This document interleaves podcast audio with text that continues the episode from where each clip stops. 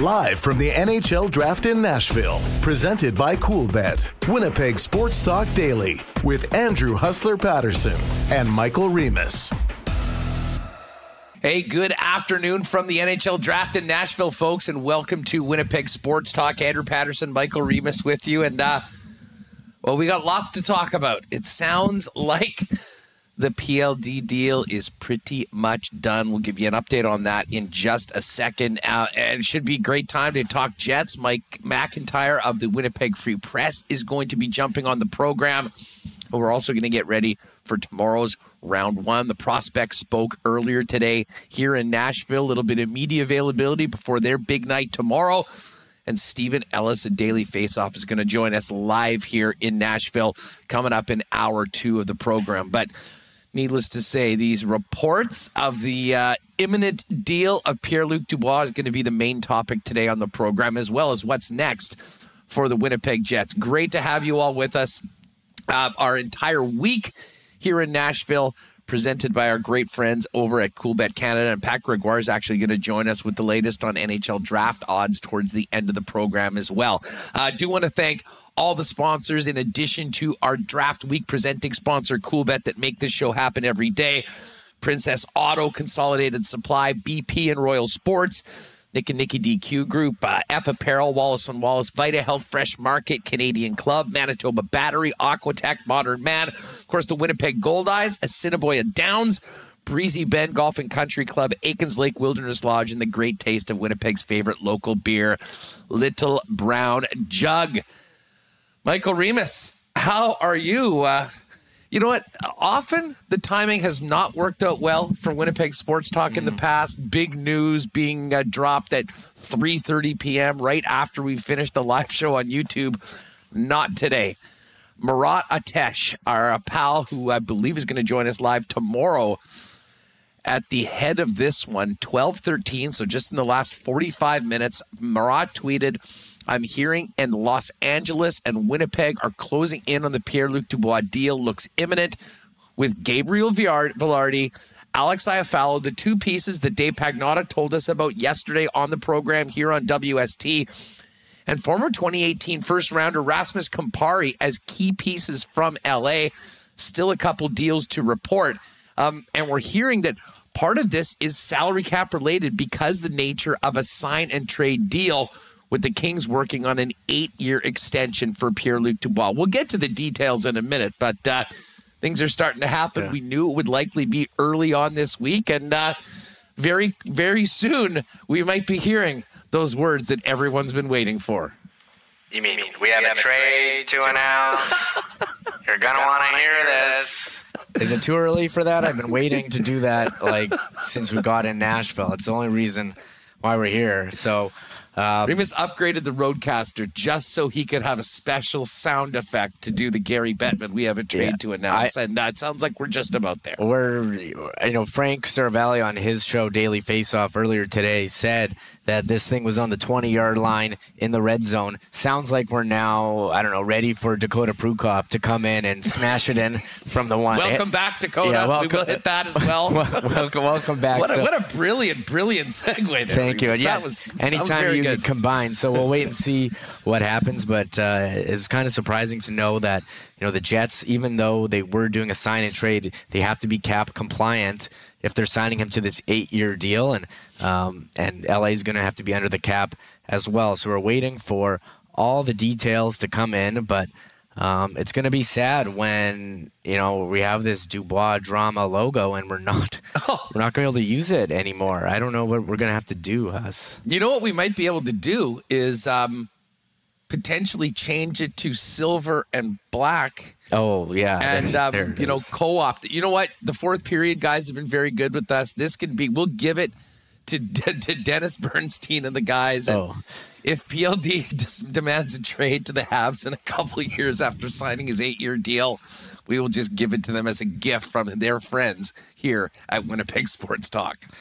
Well, someone did comment in our YouTube comments on yesterday's show, which was so well viewed. Thanks to everyone who came in. We had like over 400 likes, uh, over 5,000 views. It was so awesome to see.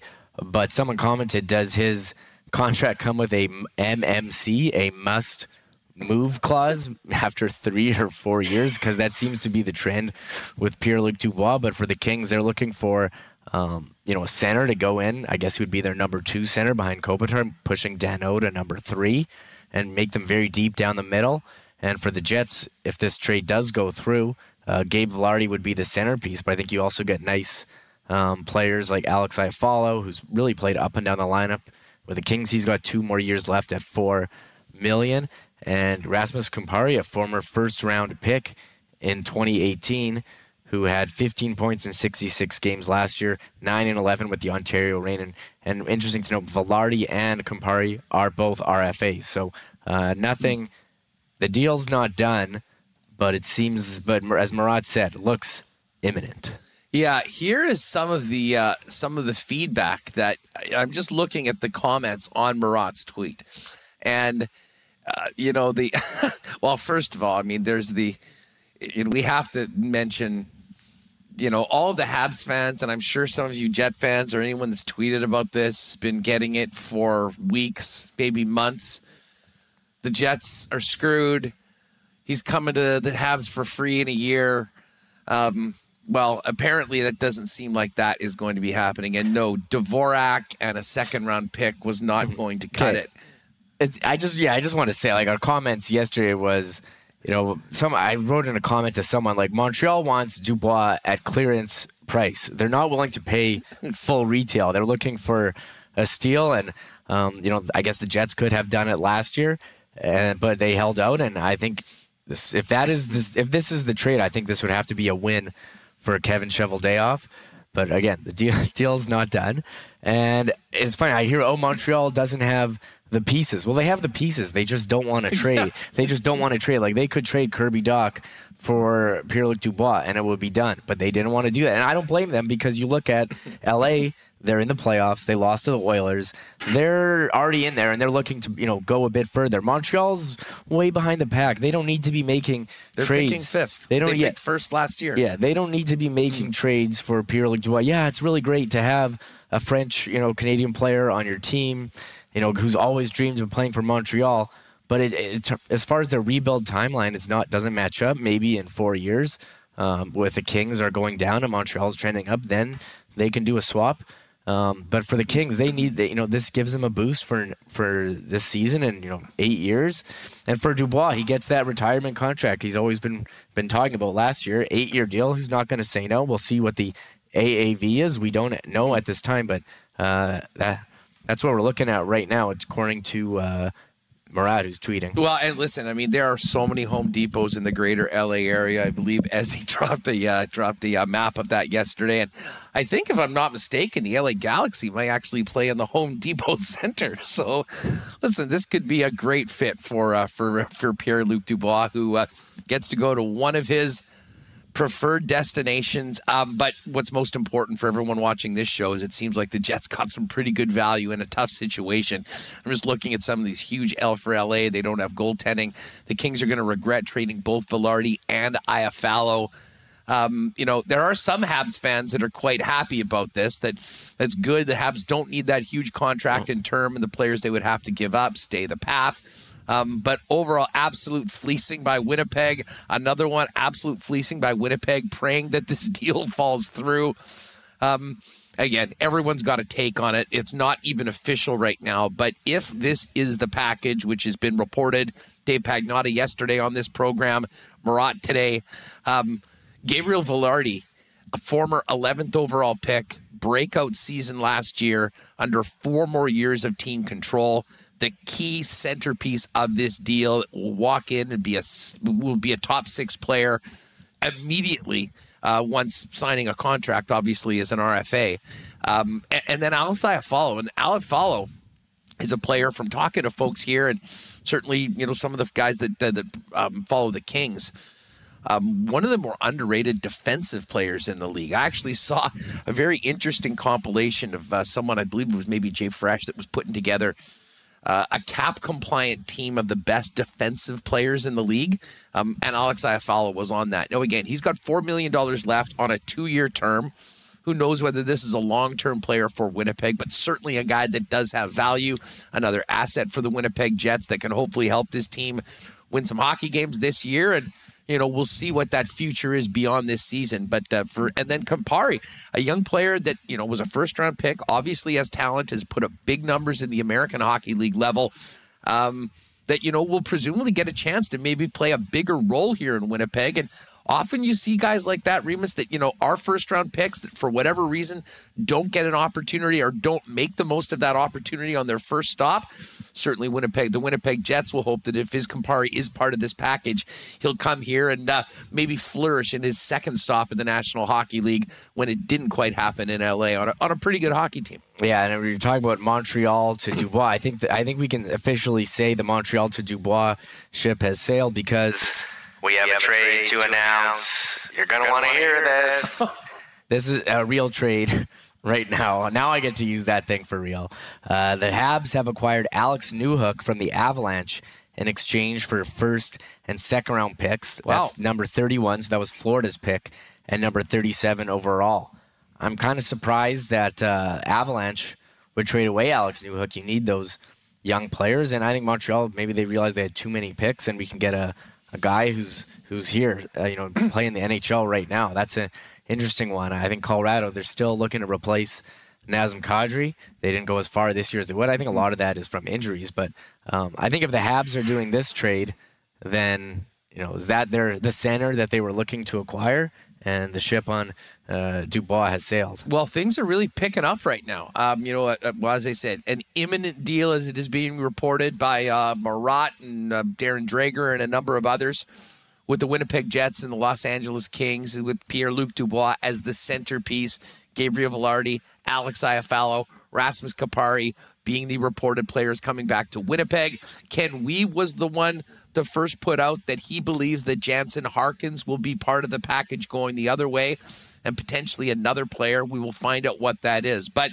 true to Kevin Cheveldayoff's MO, um, they were looking for NHL players right now. This wasn't going to begin a complete teardown of the Winnipeg Jets. Um, and certainly Gabriel Vilardi not only comes in and, you know, will help the team win right now, but I mean, the, what is key, and this was, you know, behind any package that came back to Winnipeg from my perspective, there needed to be some team control in turn because you don't want to get in this same situation being unable to sign a player and having to go through this all over again, uh, at least with the key spot. We'll find out more about Alex Iafallo, um, you know, and where he might fit into the long term future of the Winnipeg Jets, but at least it's not something that they have to deal with right now. And, you know, these individuals will come, get a fresh start in a new spot, and, uh, you know, hopefully enjoy their time in Winnipeg and, uh, you know, be part of a team that can uh, actually maybe overachieve as opposed to you know some of the teams that in many fans' minds has underachieved over the last couple of years as they've been going in the wrong direction. Um, the other part of this, Remo, as you mentioned, you know, now with the with the Montreal Canadiens, I mean, I think this is very, very clear right now that you know the Habs know that this is done. I mean, the Winnipeg Jets have probably told Montreal, you know what, we appreciate we appreciate all your time on the phone, the conversations that we've had. Uh, it's not going to get it done. We're going with the Kings.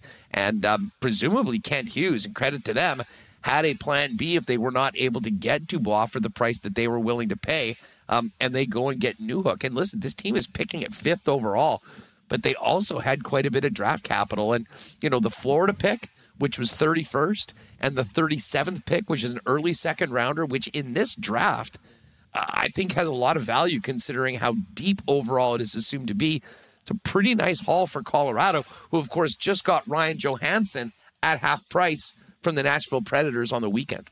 Yeah, Colorado didn't have any picks because they've been trading them away uh, for contending, so they get additional additional picks, and um, I don't know if they're going to flip those for more or or make them, but um, I'm I'm surprised. I don't know what uh, Newhook's contract situation was, but uh, he was like a young guy who's going to play a role for them going forward, and so uh, this is just happening literally this second. I mean, we had another trade before we started the Kevin the Kevin Hayes trade, but um, Newhook. I, am interested to see what uh, the what Avalanche look like uh, heading into next season. Uh, this is great. Listen, uh, we're pushing what 800 in chat right now welcome to everyone that's uh, live with us right now on YouTube. If, if you have just found us, welcome to Winnipeg Sports Talk. Of course, we're live in Nashville for this week, presented by our great partners at Coolbet.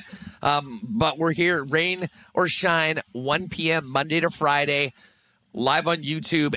Make sure you hit the red subscribe button and join us and hit that thumbs up while you're at it. Helps us spread the channel. And of course, the audio version of Winnipeg Sports Talk also available. Just go to wherever you get your favorite podcasts put in Winnipeg Sports Talk, hit subscribe there, and around 3:30 Central every weekday. The fresh audio content will be in your inbox, ready to go just in time for your drive home.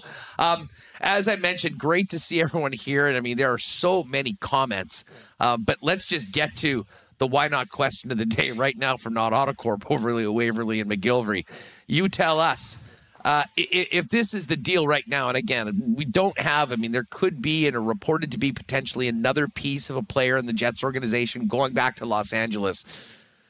But this has been a long time coming, folks. If it is Pierre Luc Dubois Harkins and another minor piece coming or going to LA, not to Montreal, to LA for Gabriel Vilardi coming off a breakout season, four years of team control, Alex Iafallo, two more years on his contract at $4 million, and RFA 2018 first rounder Rasmus Kupari. Where are you on that? Hit us up in the chat where Winnipeg sports fans come to talk on our Why Not question of the day. What's interesting about this Reem, too, and, and again, just for folks that just got here late, what we understand and what's being reported by Darren Dreger, why this trade has not been announced and official right now is that this is and was always going to be a sign and trade. Um, you know, the Kings and the uh, and Pat Brisson presumably probably have a framework of their contract already, I would imagine. But here's the thing: for the Winnipeg Jets to pull this deal off, if they sign Pierre Luc Dubois and trade him, they would be over the cap. I understand. So there are some things that need to happen. Now, one of the things that could be uh, could be an out for the Winnipeg Jets, Reem, is to buy out Blake Wheeler now. This is, of course, during the buyout uh, window. They do have that, and that I would not rule out that being part of the solution. Um, but as they say, we'll pay attention on this. Mike McIntyre is going to join us in about 20 minutes or so on the show.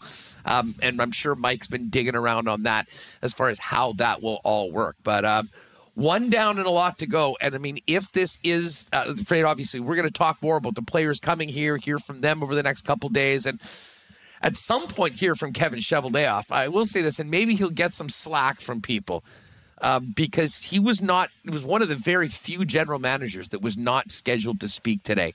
I got a message last night that Kevin Cheveldayoff wouldn't be available today, but Mark Hillier, the director of amateur scouting, would be available in between prospect interviews today. The timing didn't work out for us. It was early in the afternoon. Obviously, we're busy right now talking to you and talking about this potential trade. Most of the other GMs, and we were going to have Rennie on, he's running around between Brad Treliving and uh, a couple of other ones. We'll certainly hook up with Rennie and Murat, I'm sure, tomorrow on the program. Um, but I'll tell you what, if Cheveldayoff doesn't have enough time to speak to the few media are here because he's making deals right now, I think we can live with that. We certainly will hear from Chevy right off the bat. Let me ask you this, though. We've talked about this for – a few months on this show. I mean, we have two years worth of mileage on the Dubois drama logo. If this is the way that we expect, we expect it is the way that it's done.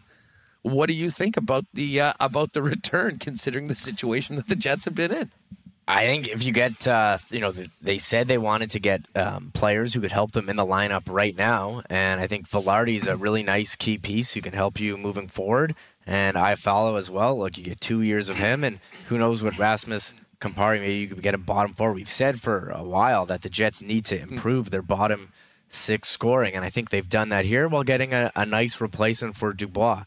Um, I prefer, would prefer this one to any trade uh, with Montreal. You know the what the Josh Anderson, Christian Dvorak.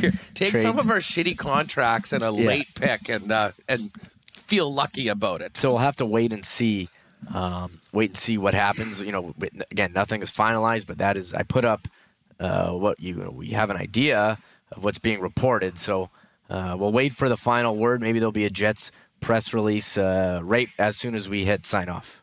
Uh, by the way, uh, fans, if you look at my Twitter, um, there is a gif of Pierre Luc Dubois with a flute of champagne doing a little cheersing. Full green light to dropping that one as a response to any Habs fans that's trolled you about how screwed the Jets have been for the last month or whatever, that have screwed you, uh, and uh, to say, well, we'll see what happens. That is that is full. All you need to do is just put in Dubois, and it will uh, show. Is that it right there? There you go. So, cheers to PLD. Thanks for the memories, and um, you know what? Listen, I mean, I, we also have to consider that this is the end return for Patrick Laine. Um, and Laine's re- re-signed with the with the Columbus Blue Jackets. Um, at the end of the day, we will see how this works out long term. How Gabriel Vilardi turns out. Gabe Vilardi turns out as a Winnipeg Jet. His term of service here in Winnipeg. Alex Iafallo Kupari as well. I will say though, I have to admit um, that given the circumstances and certainly the perception around the league of what the Jets were going to have to accept for PLD, considering his contract situation. Um, it seems like this, the Winnipeg Jets have done a pretty good job. And for that matter, Remo, you can understand why a deal like this took so much time. And for everyone that was very impatient over the last few days, I think that there was some grinding on both sides. And you saw some of these reports that, oh, Montreal has re entered the chat. They're coming in. Uh, at a certain point, you know, you need to have. Um, you need to have patience, but you also need to have courage to hold out for where for what you wanted to get. And I'm sure at some point when we hear from Kevin Cheveldayoff eventually um, about the moves that uh, that you know he's in the midst of making right now, as well as some of the details, that was something that is very key. And I'll say this as a principle of the Jets organization, they cannot allow themselves to at least be perceived as you can be pushed around and taken advantage of right now because Canadian teams like Winnipeg are in a really tough situation. We're seeing it happen in Calgary right now as well. And um, you know what? To be able to come out of this looking pretty good considering what a lot of people expected was going to be a big L for the Winnipeg Jets, I think. Uh, I think there's reason to uh, you know to give credit where credit is due, and um, obviously I think be pretty happy with the way that you know this return looks. Um, considering, you know, the other thing that could have happened is Pierre Luc Dubois just being here for one more year and uh, you know, not being open. So uh, maybe we should thank Pat Brisson too. A for giving us all that content last summer, and then being open to a sign and trade that didn't involve just giving him to the Montreal Canadiens for fifty cents on the dollar. Yeah, well, I think that it, you look at again Montreal, it just didn't fit their their timeline, and they didn't want to give up anything significant. And the Jets looked at those trades; they're like, "We're not doing that." They didn't give in to uh, any pressure. And so here's Darren Dreger, you know, tweeting this morning. Um, Oh yes, he says. Hold on, where was where was the one from early this morning? Where basically he says PLD uh, prefers. Oh, that. okay, where was yeah, it? Yeah, look. Oh yeah, PL LA has. So this was from this morning where you thought, okay, yeah, this is moving close, and it is. Here's the tweet, and it is. Indications are the Canadians have tried to get back into the mix for Dubois, but haven't been able to gain traction. Montreal has future assets. Winnipeg needs NHL-ready players. LA has that, and it appears PLD prefers the LA option. So I don't know. We we talked last week how Pat Brisson is friends with Luc Robitaille, who's the president. Uh, and you know maybe they were able to convince him, hey, you know PLD, you know you like restaurants, you like nightlife, you know, Montreal, there's going to be so You're much. big wheel PLD. You're an LA guy. Come on, PLD. Yeah. you know, the palm trees, the movie stars, Hollywood. This is you. Yeah, you don't want all that pressure in Montreal. I mean, you can go anywhere you want in LA and no one will be able to recognize you. It's nice weather all around. I'm sure there's a lot of great selling points on LA. Uh, to PLD, you know, he likes basketball. You know, he played in the same building as the Lakers. I'm sure there was so so many things. Will he be a Laker guy sell. or a Clipper guy? Oh, uh, yeah, like well, LeBron plays for the Lakers, so I'm going with I'm going with uh, with the Lakers. I no guess. one likes the Clippers. They're trying so hard. Brass balls, Blake. I suppose PLD's openness to other teams has earned him a tribute video. Absolutely. Yes, you know, yes. it also earned him happy birthday greetings from yes. the Winnipeg Jets as well, even with his uh, with him uh, with his foot out the door. All right. Um, listen, this is just the start of things, though. And again, we'll wait for official confirmation, and that might not happen during the program. Um, we'll, we'll, talk more about Mike about what he's learning about happening behind the scenes, what needs to happen cap wise. Might that include a buyout of Blake Wheeler to um, to make this happen now? Um, as well as what's happening on the contract side of the Winnipeg Jets. But if you're just coming in right now, once again, I'll read you Murat's tweet from early, just before we went on the air. The LA and Winnipeg closing in on the Pierre Luc Dubois deal looks imminent with Gabriel Vilardi, Alex Iafallo, and 2018 first rounder Rasmus Kupari as key pieces from LA. Still a couple details to sort. Um, and he also added, believe Jansen Harkins could be on the move.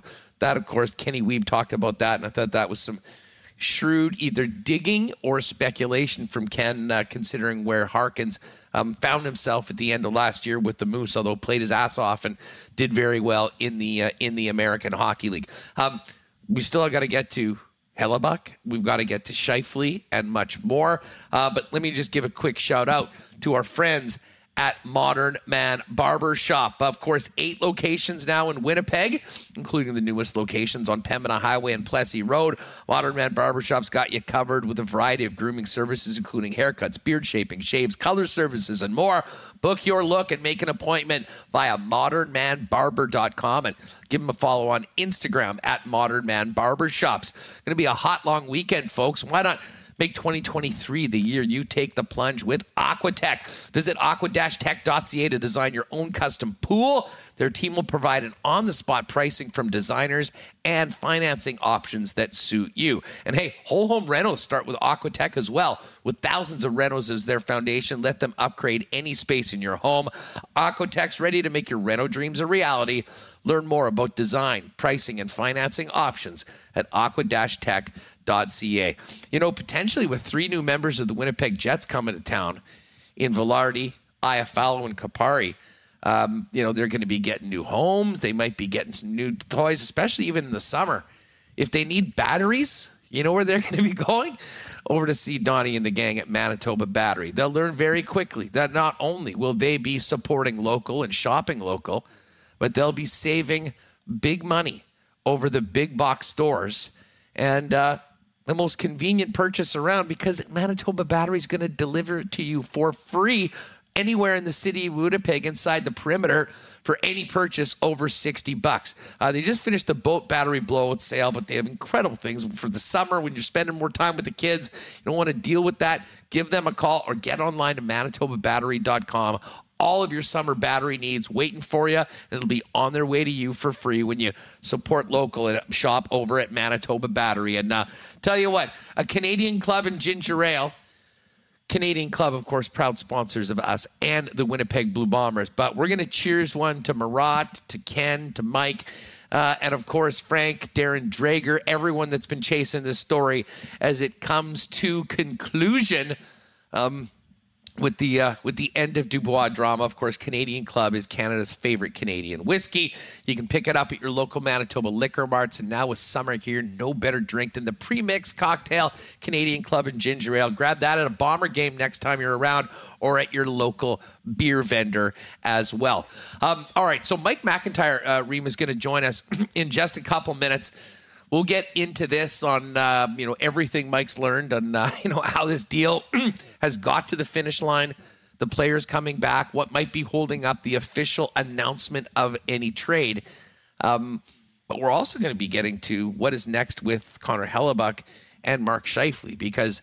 Uh, as exciting of a transaction as this is for the Winnipeg Jets, this is just one of a number of issues that Kevin Cheveldayoff's got on his plate today. And uh, our pal Frank Seravalli, the DFO guys are down here as well. Frank was talking about that earlier today, and he's been quite busy. We hope to maybe have him tomorrow or Thursday, but we've got a couple clips from the Daily Faceoff show earlier today, and uh, no surprise, Reem, that the Winnipeg Jets, even on shows outside of the market like ours, um, are – basically at the top of the rundown list when you talk about trades. He went over the PLD trade feeling that, and I tweeted this out earlier, that he felt that they are in the red zone, and he reiterated what Darren Dreger said that LA was PLD's preferred destination. So all that's a go. But it has been considerably quieter on Connor Hellebuyck and Mark Scheifele.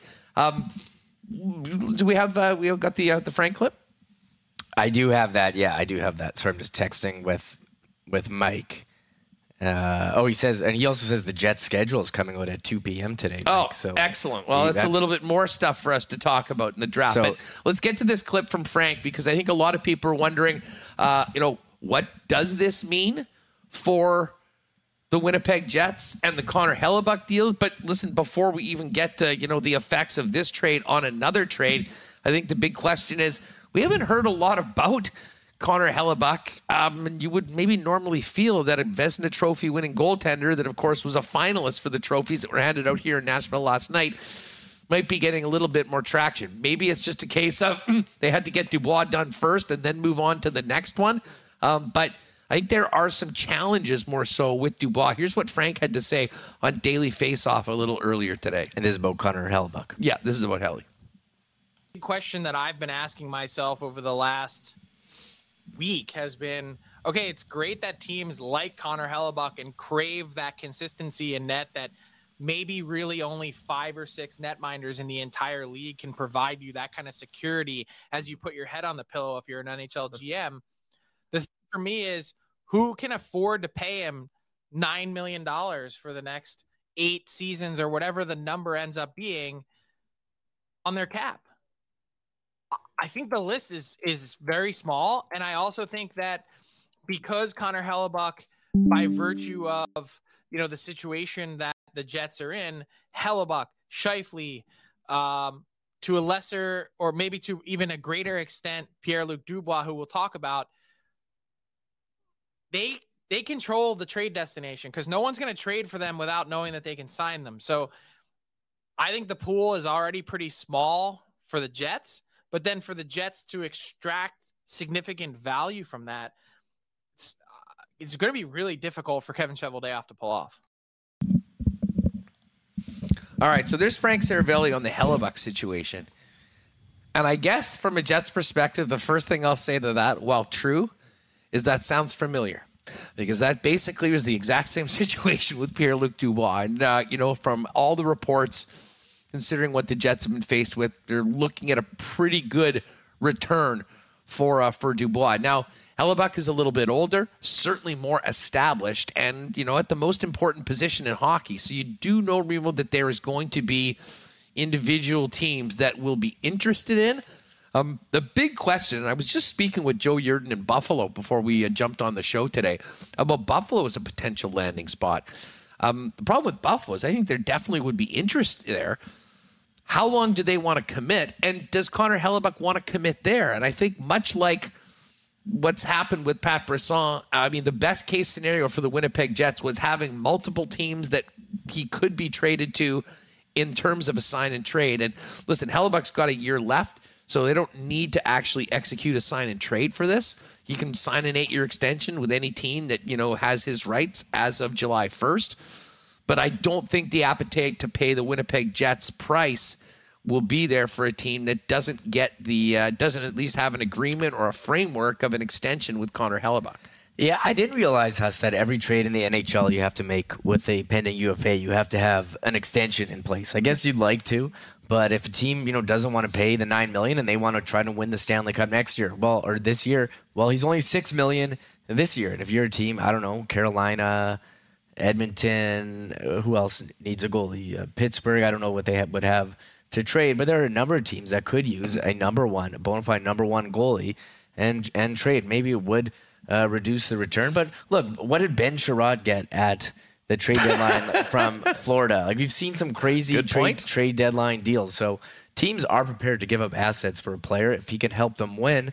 Um, you know, when they have an expiring contract, and I kind of agree with Frank. You know, you've seen the last couple years teams go with you know Darcy Kuemper and Adin Hill uh, winning the cup. And do you want to pay a goalie who's over going to be over thirty uh, for eight you know eight years, nine million dollars? That seems uh, kind of crazy. I don't know if that's something you want to do. Maybe you do a five year deal at that. So, um, well, and but the one thing too, there are a lot of other good free agent goalies available, and there's also Juuse Saros who could be available. yeah, well, the Jets might be in that market, so uh, yeah, maybe that's a good that's a good thing. Yeah. Um, well, and ju- sorry, you look at free agent goalies like what you had the two from Carolina, Freddie Andersen and Antti Raanta. What do they want to go back to Laurent Brossoit, Tristan Jarry's a free agent as well. We have Cam Talbot, although he had a pretty down year last year. So there definitely are goalies available if you are not interested in you know paying assets to acquire Pierre Luc Dubois. You know, well, just one quick thing on Alex Kerfoot because I noticed that Kerfoot was on that free agent list as well.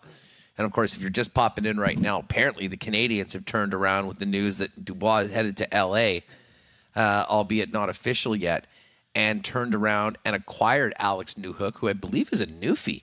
Uh, which is actually a great connection. Certainly, you know, being, that'll be big for fans in Newfoundland to uh, see their your young guy got to go to the Habs. But for the 31st pick, Florida's uh, Florida's uh, draft select pick, as well as the 37th pick in the draft, um, I'm not sure what that deal looks like. But I think in the end, Montreal gets a player that will also fit in, you know, sort of age wise with that core moving forward, um, but probably won't have to pay the amount that um, uh, the amount that you know Pierre Luc Dubois was asking for on that eight-year extension. So we're going to get to all of that coming up with Mike McIntyre in just a minute. Um, hey, you know, just because Mike's going to come up right away, let's just quickly play this uh, Scheifele clip from uh, from Frank as well because I'm going to probably want to refer to it when we're talking to Mike. Um, and Scheifele, and listen, I've been asking everyone that I've talked to around here. I mean, you know, they're asking me about the Winnipeg Jets, and the one thing that we hadn't heard a lot of is a lot of smoke around Mark Scheifele. Maybe that changes a little bit once the PLD trade is officially complete. But uh, here's what Frank had to say on DFO earlier today on Mark Scheifele's situation and potential interest around the league in the Jets player who is a pending UFA at the end of next season. I don't think the Jets are interested in taking money. I think they feel like his value is already at a surplus compared to what his cap hit is. 40 plus goals last year, coming off a career high the center market is interesting. Like you've got a bunch of teams out there that are looking for a center, and certainly it might fit some cap schemes too. Like take Scheifele and put him on the Detroit Red Wings. Yeah. And say, okay, he slots perfectly under Dylan Larkin now in terms of cap hit.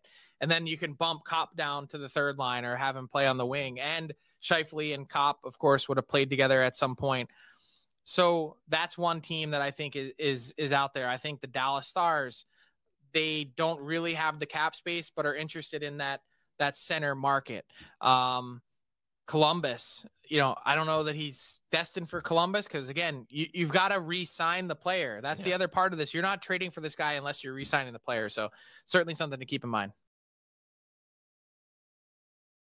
Report from our pal Frank Seravalli over at Daily Faceoff from earlier today looking over and seeing over a thousand of you joining us here in chat right now on Winnipeg Sports Talk. Great to have you with us. Hit that red subscribe button and join us. We're here every day, 1 p.m. Central, Monday to Friday.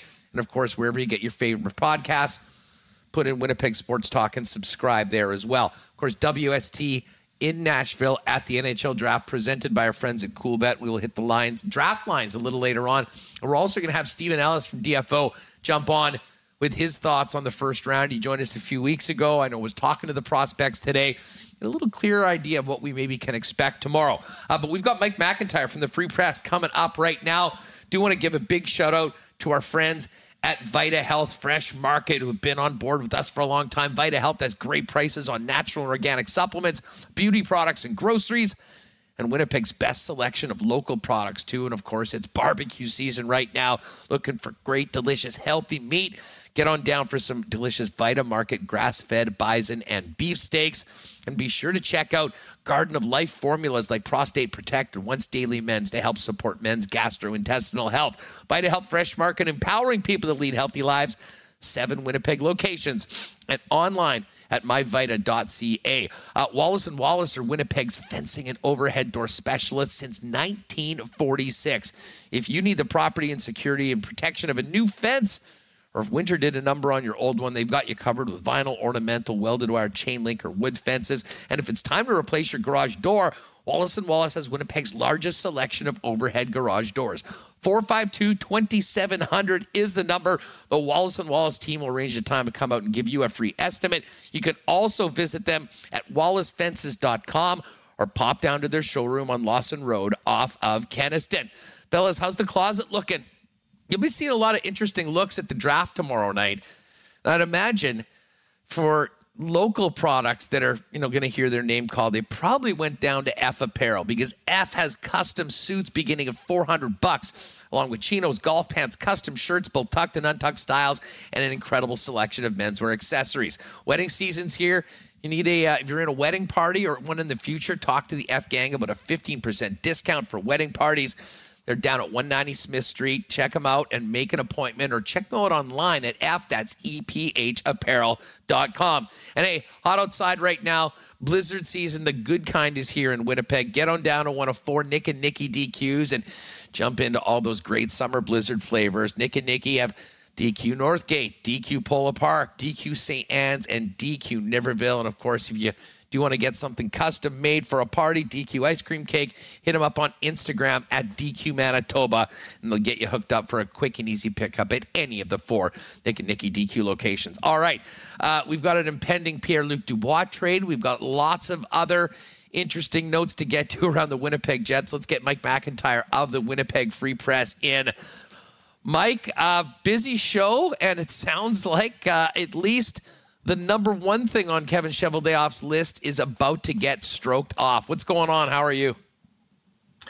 I'm doing great, uh, fellas. I wish I could. Uh, I wish I could be with you in Nashville. Uh, I've got my own teenager who's going to be walking on a big stage tomorrow night, oh. which has kept me in Winnipeg. My uh, my lovely daughter Isabella.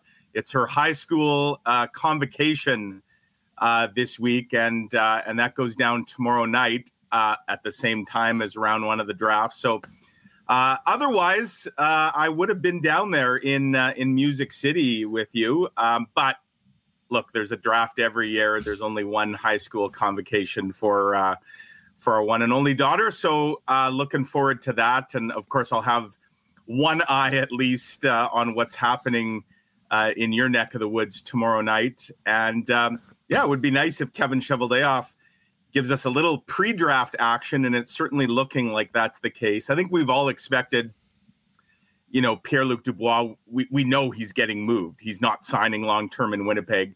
It's just a matter of time, and in a way, time is starting to run out here. And you know, it sounds like Pierre-Luc Dubois has made his decision. They're down to kind of the finer points, and as you guys just talked about, the fact that Montreal went out and made you know they kind of smashed glass in case of emergency uh, in pivoting to uh, to finding a center, a young center that they obviously were in the market for, not the one that I suspect many Habs fans thought they would be landing. Uh, but that that right there tells you that you know they're out of the running. Obviously for Pierre Luc Dubois, they've moved on, and it's just a matter now of uh, kind of crossing the the T's and dotting the I's and putting the final package together. And it will be very interesting to see exactly what is going each way. I know a lot of names have kind of leaked out here.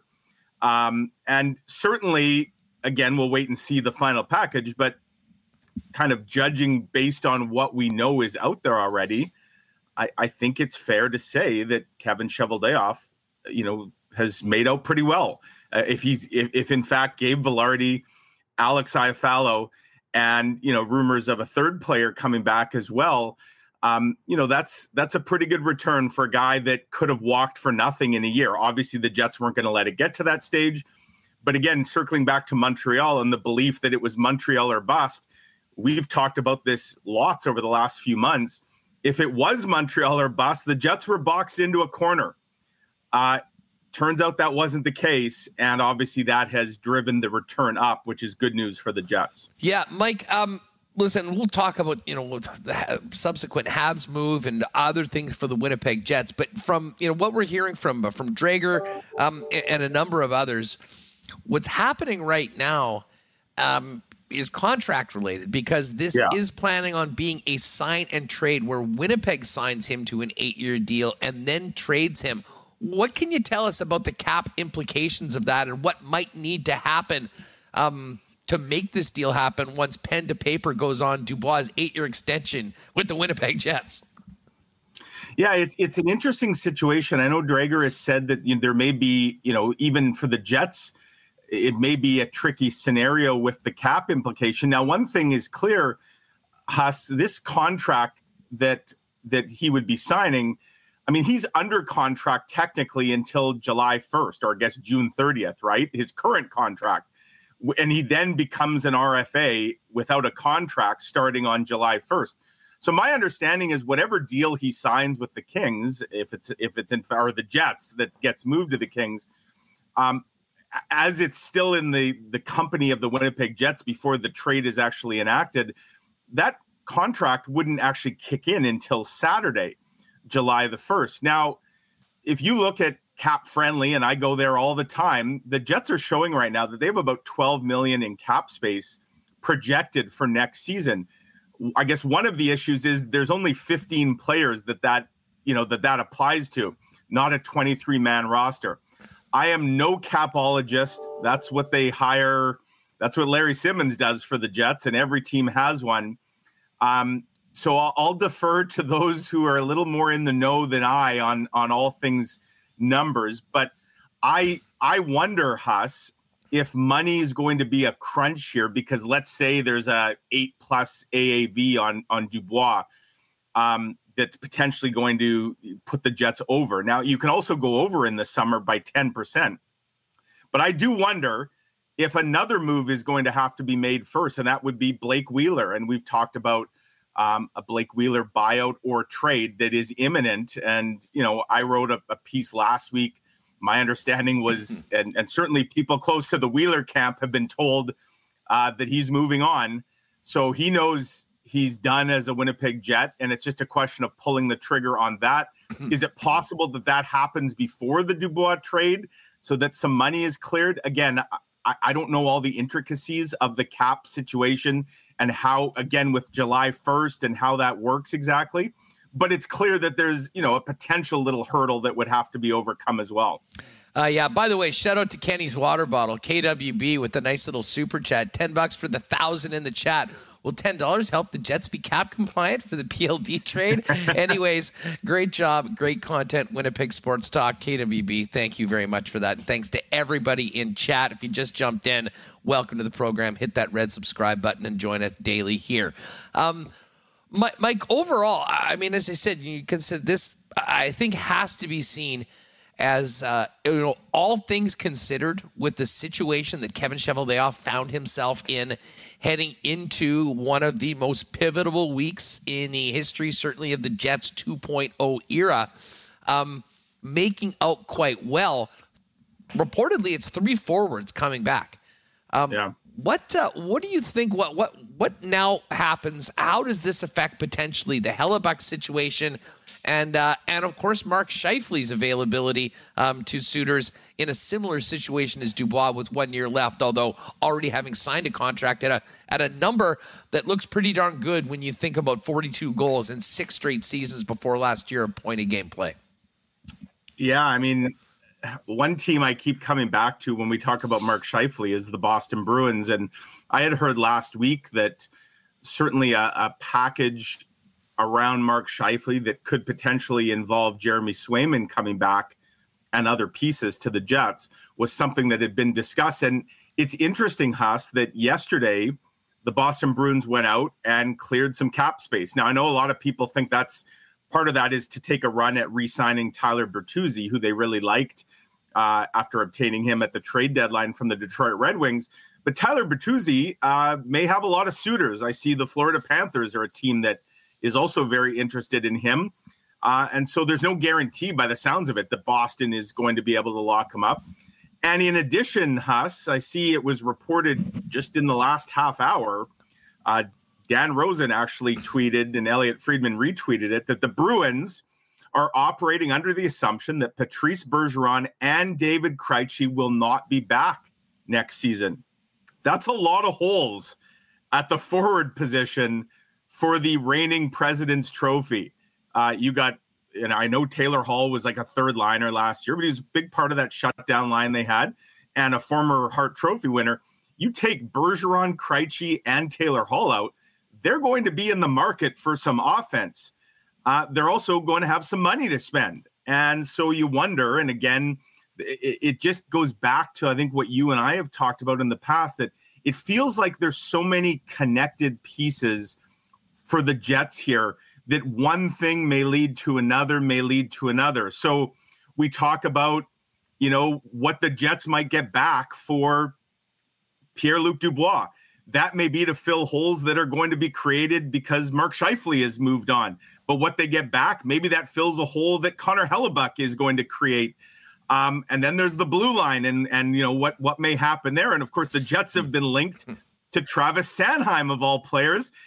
You know, we've discussed the seeming the logjam that the Jets already have. If they were to bring in Travis Sanheim, I mean, who's going out the door to create that room and that cap space? So it just feels like there's so much right now that is potentially tied together.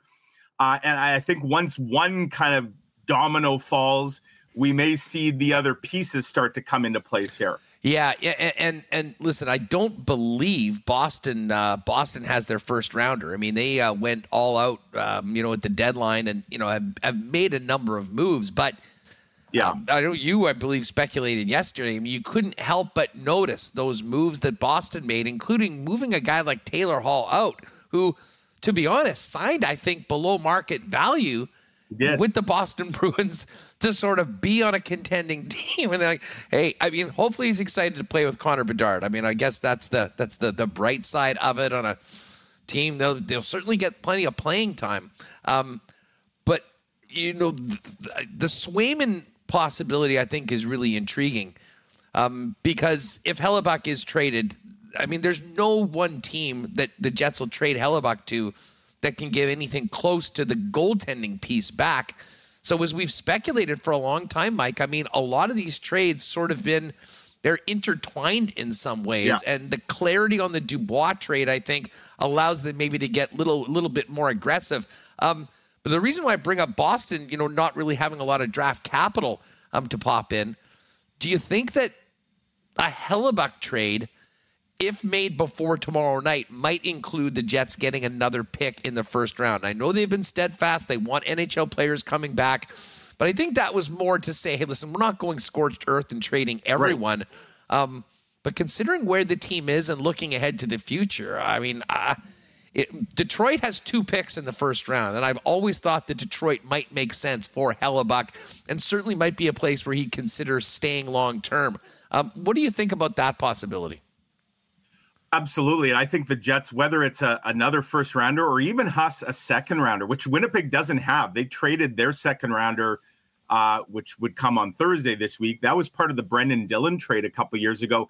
And if you look at a lot of the mock drafts, and I did my own draft preview the other day, so I feel I've kind of got glazed eyes. I feel like I looked at every mock draft that was out there. There, there's a lot of good players like really good players that people think could be first rounders that are still going to be available in the second round. And and a big part of me wonders if the Jets at the very least aren't making a play to to get a second round pick. And I'm curious to see. And one of the things I had heard the other day on the Los Angeles Dubois front is that the Jets were pushing for a second round draft pick as part of that deal. And and I'm curious to see if that ultimately is part of the the return. Now, LA the other day, they went out and acquired a second round pick, but it's not for this year's draft; it's next year's. Um, that's in the Sean Durzi. It was a Coyotes pick, which is a borderline first round pick in most borderline years. first, but again next year. But LA does have, uh, they have their own second round pick this year um, which would be you know a bit of a later second round pick. But you know it's possible, and, and so if the Jets wanted to get into the second round this year. Um, by the way, Boston, I just looked. The Boston Bruins, they don't even have a second rounder this year. They don't have a first rounder, and they don't have a second rounder. So they don't even pick till the third round. Um, so not a lot of draft capital there. They do have some young players um, in their system that you know are, are have a lot of upside. And again, you know, you wonder what a, a potential deal there if if Mark Scheifele was involved could look like. But yeah, I mean, I, I think if you're the Jets, um, you're trying to mortgage or trying to manage the present and the future. And the future is always an important part of a draft and develop organization like Winnipeg. And I, I'll say this, Huss, it's a part of the organization that they've kind of got away from a bit in recent years. After going to the Western Conference final in 2018, and I get why they did it, they felt the window was wide open. They made some pretty aggressive plays and they moved some draft picks uh, in, in, you know, to try and obviously bolster what they thought was a lineup that was close. They didn't get close. Uh, but the result is there hasn't been a whole lot in the last few years. Now, obviously, there's some really good young players uh, Rutger McGroarty, Chaz Lucius, Brad Lambert, Elias Salomonsson. Um, but I think the Jets would like to add more to the prospect pool in addition to obviously trying to compete, you know, this coming season as well. So uh, I think we're going to see a bit of a mix of both. And it, it certainly looks like the package that will be coming back for Pierre Luc Dubois uh, might might do a bit of both. Th- there'll be some immediate help with guys like Iafallo and certainly uh, Gabe Vilardi, but also you know another young player potentially, maybe a draft pick, maybe a prospect. Uh, so I think they're trying to strike that that balance. Yeah, and uh, I do believe the Kings have 54 in the second round this year. Um, so again, correct. Yes. I mean that you know the the addition of Kupari. I mean, uh, you know, because Dave Pagnotta, I mean, he nailed it yesterday. He said Alex Iafallo, he said Gabe Vilardi, and another player from the Kings roster. That would be yeah. Rasmus Kupari.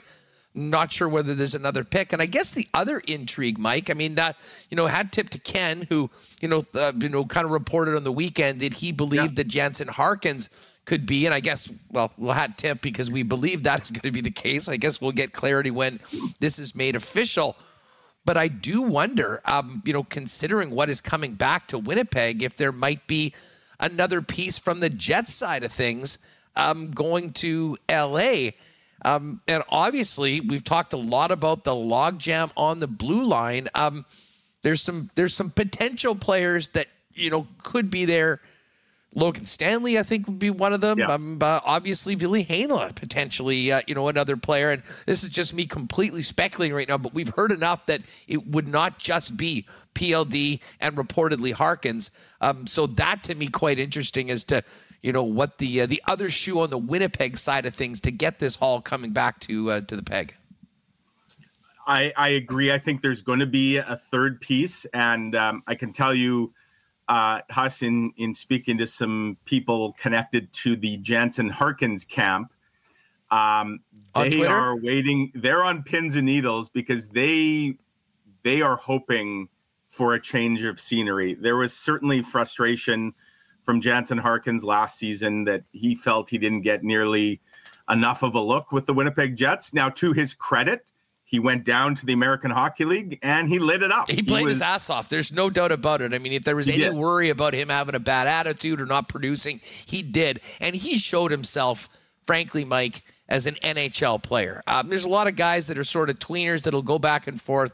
I think him in his second run with that Manitoba Moose team after kind of first of all establishing himself as a regular NHLer left a lot of doubt. And I mean, you know, whether he makes that team or he's a depth player – I think he really did himself a big service with the way that he played with the Manitoba Moose to probably barge into this conversation and get him into one of the inevitable deals the Jets were going to need to make.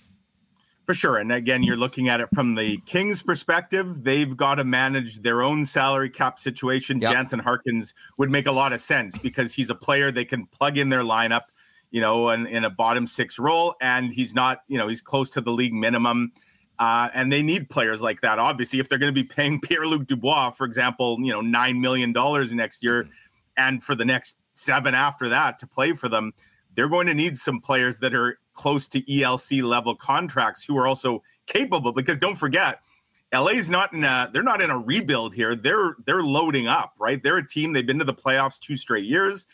They're loading up for a Stanley Cup run, so they're not just in the happy to be here stage. They think they can compete, so they need players that can help, but also be be very cheap against the cap.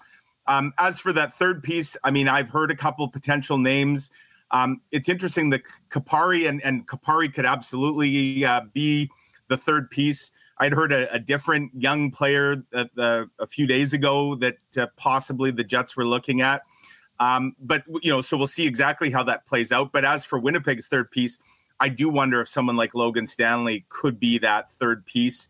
Um, you know, for a number of reasons. He by the end of last season, Huss, there was just no room for him on this blue line, and I'm not sure that's going to change going forward. At the same time, he's still a first round draft pick who has some tools that are obviously very intriguing to other teams. And you wonder if the LA Kings, again, they're looking for depth, they're looking for cheap, um, if that could fit the bill. So we'll see how that plays out. Um, but certainly it, it appears that this is a multiplayer deal. Obviously, though, the, the big spotlight would be on PLD, Gabe Vilardi, and to a slightly lesser extent, Alex Iafallo. Although he's no slouch either. I mean, and he's he's a guy that the Jets could certainly plug in um, in the, in a top nine role. Who you know he's a very consistent producer. He'll score you 15 ish, maybe 20 in that neighborhood, and you know, there's a lot to like about the player.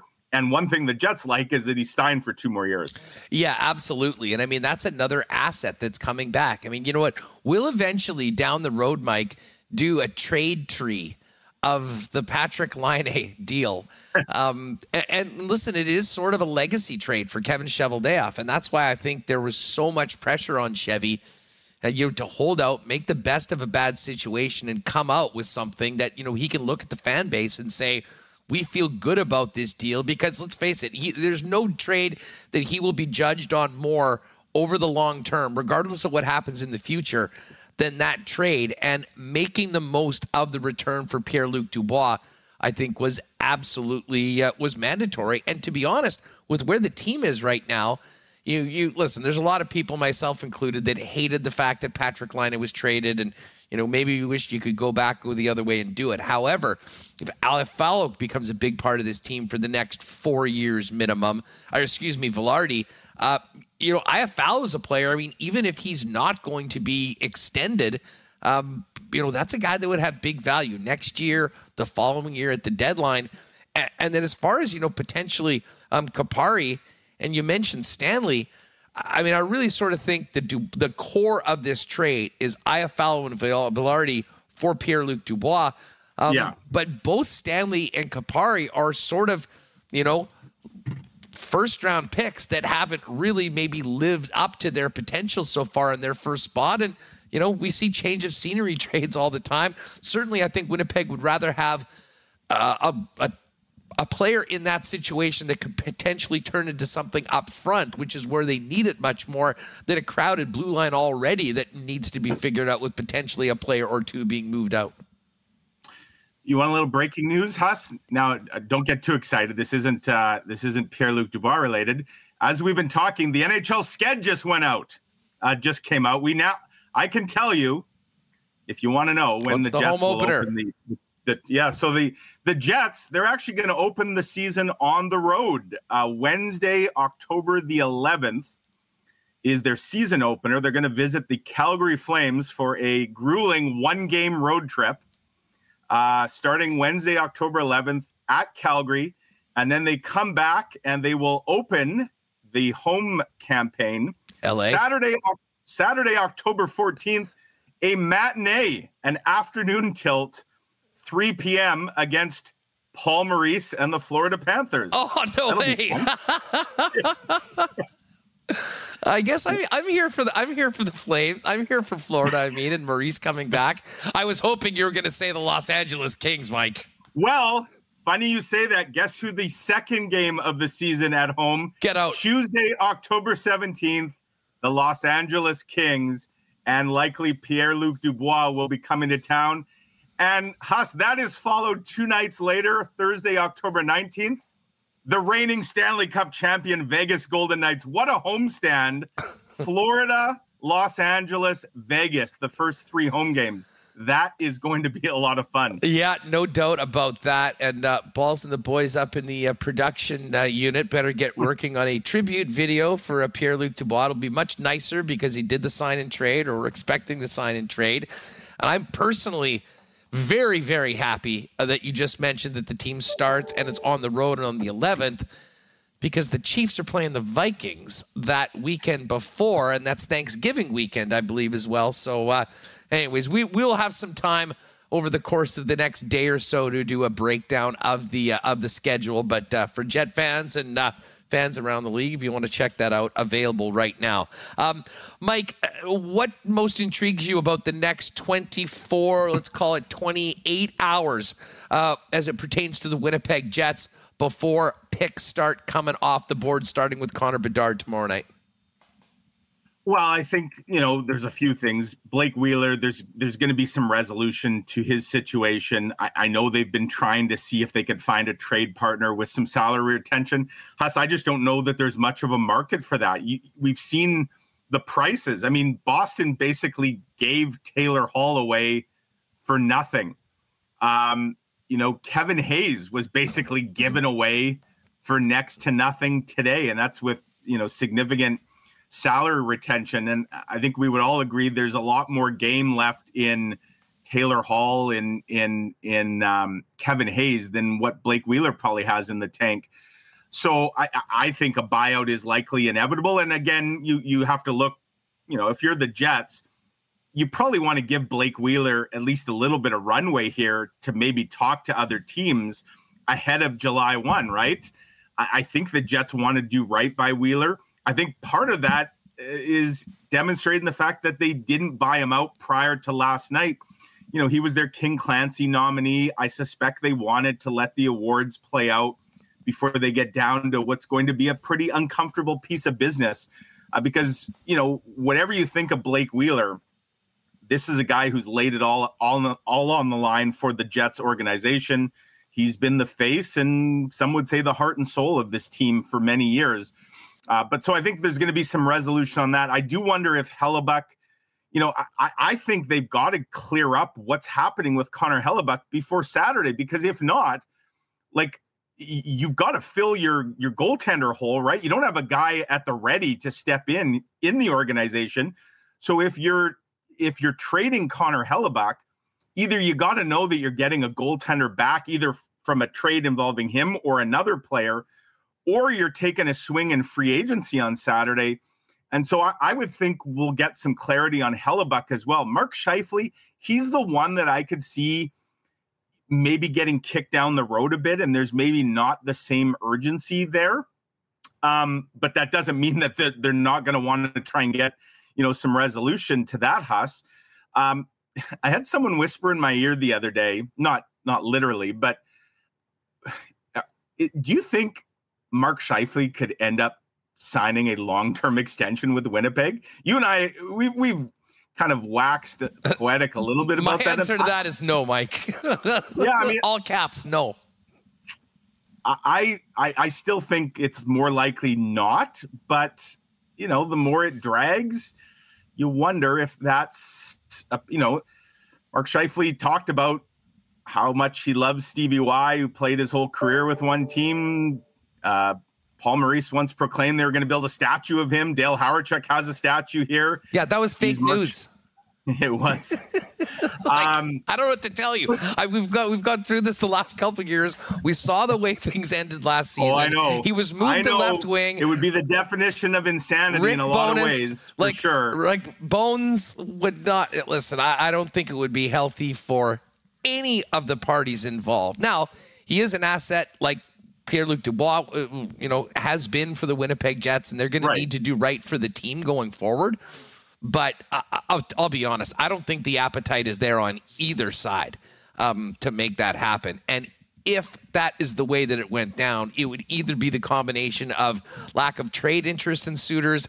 Um, and really, Mark Scheifele and his agent realizing that maybe there's, you know, not money out there elsewhere. But yeah. uh, put it this way, I just think the time is is overdue for a change of scenery for Mark. And hey, listen, I mean, he still has numbers that can back up. I think his reputation's taken a little bit of a hit, and I do think when he's traded, you know, people might be surprised at what comes back um, that it isn't more because of what he's done, but like look at where he is, what he's going to cost on his next contract, presumably or hopefully from a Scheifele side of things.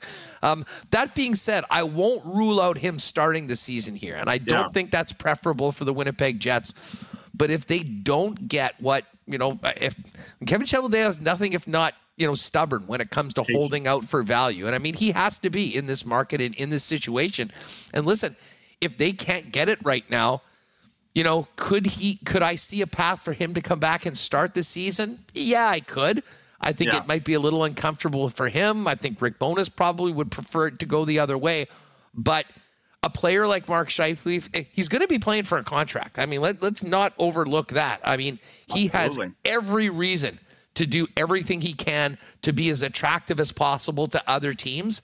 Um, and if it took a little while, or worst case scenario, waited till the trade deadline, I think that I could make an argument that Scheifele on his contract at the trade deadline might get them more than it would right now in the offseason. But yeah. there's a lot that goes into that. And again, you're taking a risk at what that does. If you really want to move on, as I've framed it as Jets 3.0, Paul Maurice is gone. Blake Wheeler's going to be gone. Mark yeah. Scheifele is a big part of that as well. And they want to rip the band-aid off and truly try to create that new culture. I think it's going to be tough to do with 55 involved. By the way, Huss, um, what are the odds? I'll put them at 70% that once Blake Wheeler, if he's bought out, that he signs with the Florida Panthers. What maybe we'll get a Blake Wheeler. maybe we'll get Blake Wheeler for the home opener uh, and just get everything out of the way. Can you imagine? I mean, I don't I would not discount it given Paul Maurice and we know what he doesn't Blake mind a veteran player. vice versa. Um, so can you imagine if uh, if the Jets get Blake Wheeler and the Florida Panthers for the home opener, followed by Pierre Luc Dubois and the Los Angeles Kings for the second game at home, followed by the Vegas Golden Knights, the team that has knocked the Jets out of the playoffs, you know, twice now and gotten to the Stanley Cup final, most recently winning it. That would just be the storylines would be we'd be we'd have to have four hours of Winnipeg sports talk every day. That week leading up to that homestand. No, no doubt about it. Um, Mike, you know what? Uh, and uh, you know, Steven Ellis is going to join us right away from uh, from Daily Faceoff to uh, talk a little draft. Just before we go, um, are you able to uh, sit here on the air and own it for voting Connor McDavid fifth in Hart balloting yesterday? I, if if I if I would have done something now, I'll say this, Huss for a brief second of panic, I went back to my email that I sent like in early April to make sure that I hadn't somehow cut and paste something by accident. And a sense of relief quickly washed over me when I realized that no, I had Connor McDavid right where he should have been, which was number one. Um, I don't know if you've seen this. You've probably been on the air since it came out. The, the PHWA, Pro Hockey Writers. Association, as we always do every year, the ballots have now been publicly released. I I released mine last night as the each pick was or as each award was being announced. I was tweeting out exactly what my ballot was. I believe in full transparency. So does the organization, thankfully. And so the culprit has been identified. Hmm. Contrary to a lot of folks who believe that it was a Boston writer, given that uh, David Pastrnak was the other. Yeah, I was like, does Jack vote. Edwards have it, it a vote? that was the first thing I had to say. it was not a Boston writer. It was Seth. I'm gonna. Oh, Rorabaugh. name here, Rorabaugh, who, let's just say, his ballot every year is is a bit of an interesting perusal. Uh, I have not seen. Uh, he's getting roasted on Twitter, as you can imagine. you don't say. Uh, I have not seen him post anything yet explaining his move. I'll say this: uh, if you want to vote David Pastrnak ahead of Connor McDavid, I don't get that. And obviously, 195 of the 196 of us who voted, they didn't get that. But if that's your prerogative, okay but how do you not have Connor McDavid second? How do you have him fifth? That is just mind-boggling. Hey, he's in Pittsburgh. He's been watching a real leader all these years of Sidney Crosby and Doc McDavid a few points because of that. That's all I can think of, Mike. I'll I'll say this. I believe he also didn't have Erik Karlsson on his Norris ballot. I'm not talking about first. I'm talking about on his ballot at all. Um, you know, the guy that won the Norris that just had the the historical hundred plus point season. I don't believe he had him in his top five. Um, some interesting decisions there. Uh, Mike, listen, thanks a lot for doing this. Uh, lots going on uh, around the Winnipeg Jets. And of course, uh, this next 24, 28 hours and, and, even more heading into the first round should be really interesting. I know uh, you and the gang in the Winnipeg Free Press will have plenty on this, especially on the Dubois trade as soon as yeah. it is a uh, official. Thanks so much for doing this, dude enjoy uh, enjoy the rest of Music City. Stay hydrated, Huss. you bet, you bet. It certainly will. It's my specialty. Um, here's a tweet from Dreger. The PLD trade technically is a beast. All involved are still working on the contract extension. Because of cap issues, expect the Jets to make another move, likely buying out Wheeler still moving parts. So uh, there is the latest on that. Um, listen, we've got a special guest joining us right away. Just before we do that, got to give a big shout out to our friends at Princess Auto. Uh, mentioned right off the bat, I think it was Remo with a very nice Dakota Prukop reference. Um, big news this morning from the Bombers. Dakota Prukop signed, just left the USFL. He's back, and uh, Piggy T, uh, Tyrrell Pigrome, who was uh, the uh, flavor of training camp wasn't able to get into the end zone in week number one. He uh, unfortunately has left the left the club um, to make room for Dakota Prukop. Of course, Princess Auto sponsors all of our bomber reports here on Winnipeg Sports Talk. And don't forget, a week Thursday, I believe the seventh next action for uh, the Bombers at home I wouldn't want to be the Montreal Alouettes this week to won Canada today. That being said, Princess Auto Tailgate Zone opens two hours before every Bomber game. 350 pop, 350 hot dogs, $5 beers. It's the place to be before all Bomber games. Princess Auto, proud sponsor of the Blue and our program right here on Winnipeg Sports Talk. Um, Consolidated Supply as well. Great sponsors of ours and great guys helping Winnipeggers and Manitobans with as the leaders in irrigation systems, artificial turf, and golf carts, both new and used, is the exclusive club car dealer in Manitoba, and other great options for your property, including hot tubs and amazing outdoor kitchens. And of course, the leaders in small engine parts and repair. Pop by and see them at the Consolidated Supply showroom, open to the public. Spicy Joe and the gang will be waiting for you. They're at 1395 Niagara Road East. And of course, you can find out more online at cte.ca. All right, we don't have official confirmation of this deal yet, but when it is done, Who's going to be the first to get a Gabe Vilardi jersey? How about Alex Iafallo? Well, listen, if you're looking for Jets gear, the best in bomber gear, all your favorite teams, not to mention teams from around the National Hockey League and the world of sports, Royal Sports is that spot. The ultimate superstore at 750 Pembina Highway. And of course, as we look to make the most out of summer as well. Soccer, baseball, softball, disc golf, tons of bikes. Royal Sports really has it all. Pop by and see him at 750 Pembina Highway. And oh, by the way, you can also get, excuse me, your Winnipeg Sports Talk gear, including hats and the uh, new bomber version of the WST one as well. And hey, uh, big shout out as well to our friends at Boston Pizza. Bombers, if you are staying in, it's going to be hot on the weekend and looking for a great spot to gather with the gang for the Bomber game in Montreal. No better place to do that than your local BP. Enjoy ice cold schooners, world famous BP wings, and gourmet pizzas. And the latest from the BP feature menu. Staying in, you can always order online at bostonpizza.com. All right, special guest live in studio with us our pal Steven Ellis from Daily Faceoff. What is up, man? It's great to see you. Yeah, nice to see you in person. How? Uh, now, just before we get to uh, the draft, I know we were getting ready for the show here and monitoring all the Pierre Luc Dubois uh, things going on, and of course the pending trade. You got a chance to go down for the annual uh, Meet the Prospects. You've been watching these guys play for a long time. Uh, how did the young men do when uh, meeting the media today? It's kind of cool to see because, like, a lot of times when you get to talk to these players, it's you know after a game or, or in the middle of a tournament, so they're kind of focused on other things. It was nice to see guys like Will Smith and Zach Benson and Adam Fantilli just kind of be chilled out. You know, at this point, they can't do anything to help their draft stock. It's, they're done. They're just got to focus on what's happening, and they're all just kind of taking in the moment. Like, there's a lot worse cities to host a, a draft than Nashville. This place is awesome, especially at nighttime. Yeah, no, uh, you're uh, you're not far off on that. There was the awards last night, the NHL after party, and I imagine that tonight will be uh, another real fun night.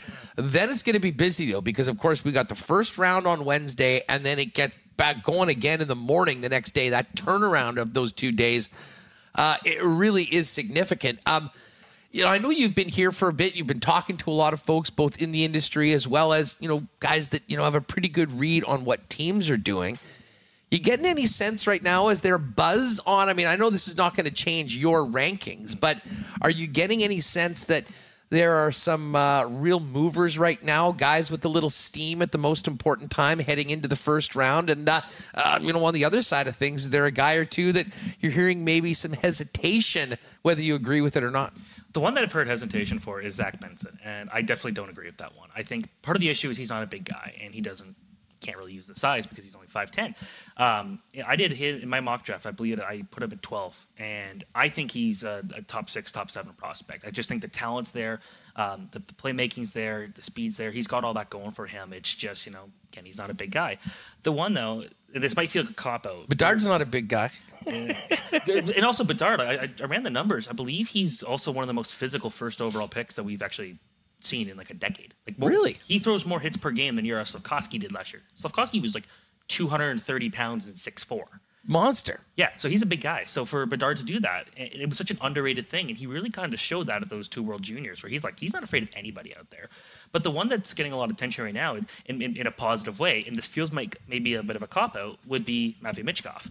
And the reason why that's a cop out is because obviously he's a top prospect, but NHL teams where he's got a shot to go have started to finally get the chance to meet with him in person. And it's been through a translator, so there's been that. But all the reports that I've heard um, going around is every team that's talked to him has been pretty happy. And you know, there were some making jokes. It's like, is it the translator just saying what he he's uh, just just following a couple lines? Not like anyone. The agent hired the translator, it, it, knows exactly what the teams want to say. Exactly. So there's still a lot of questions about when he's coming back. But like to me, like if you want a guy who's going to be a game changer, and, and you don't get Bedard, and that's he's going to Chicago. Like Michkov's a no-brainer to me. So I think that the fact is there's less concerns I think from the teams in the Michkov running.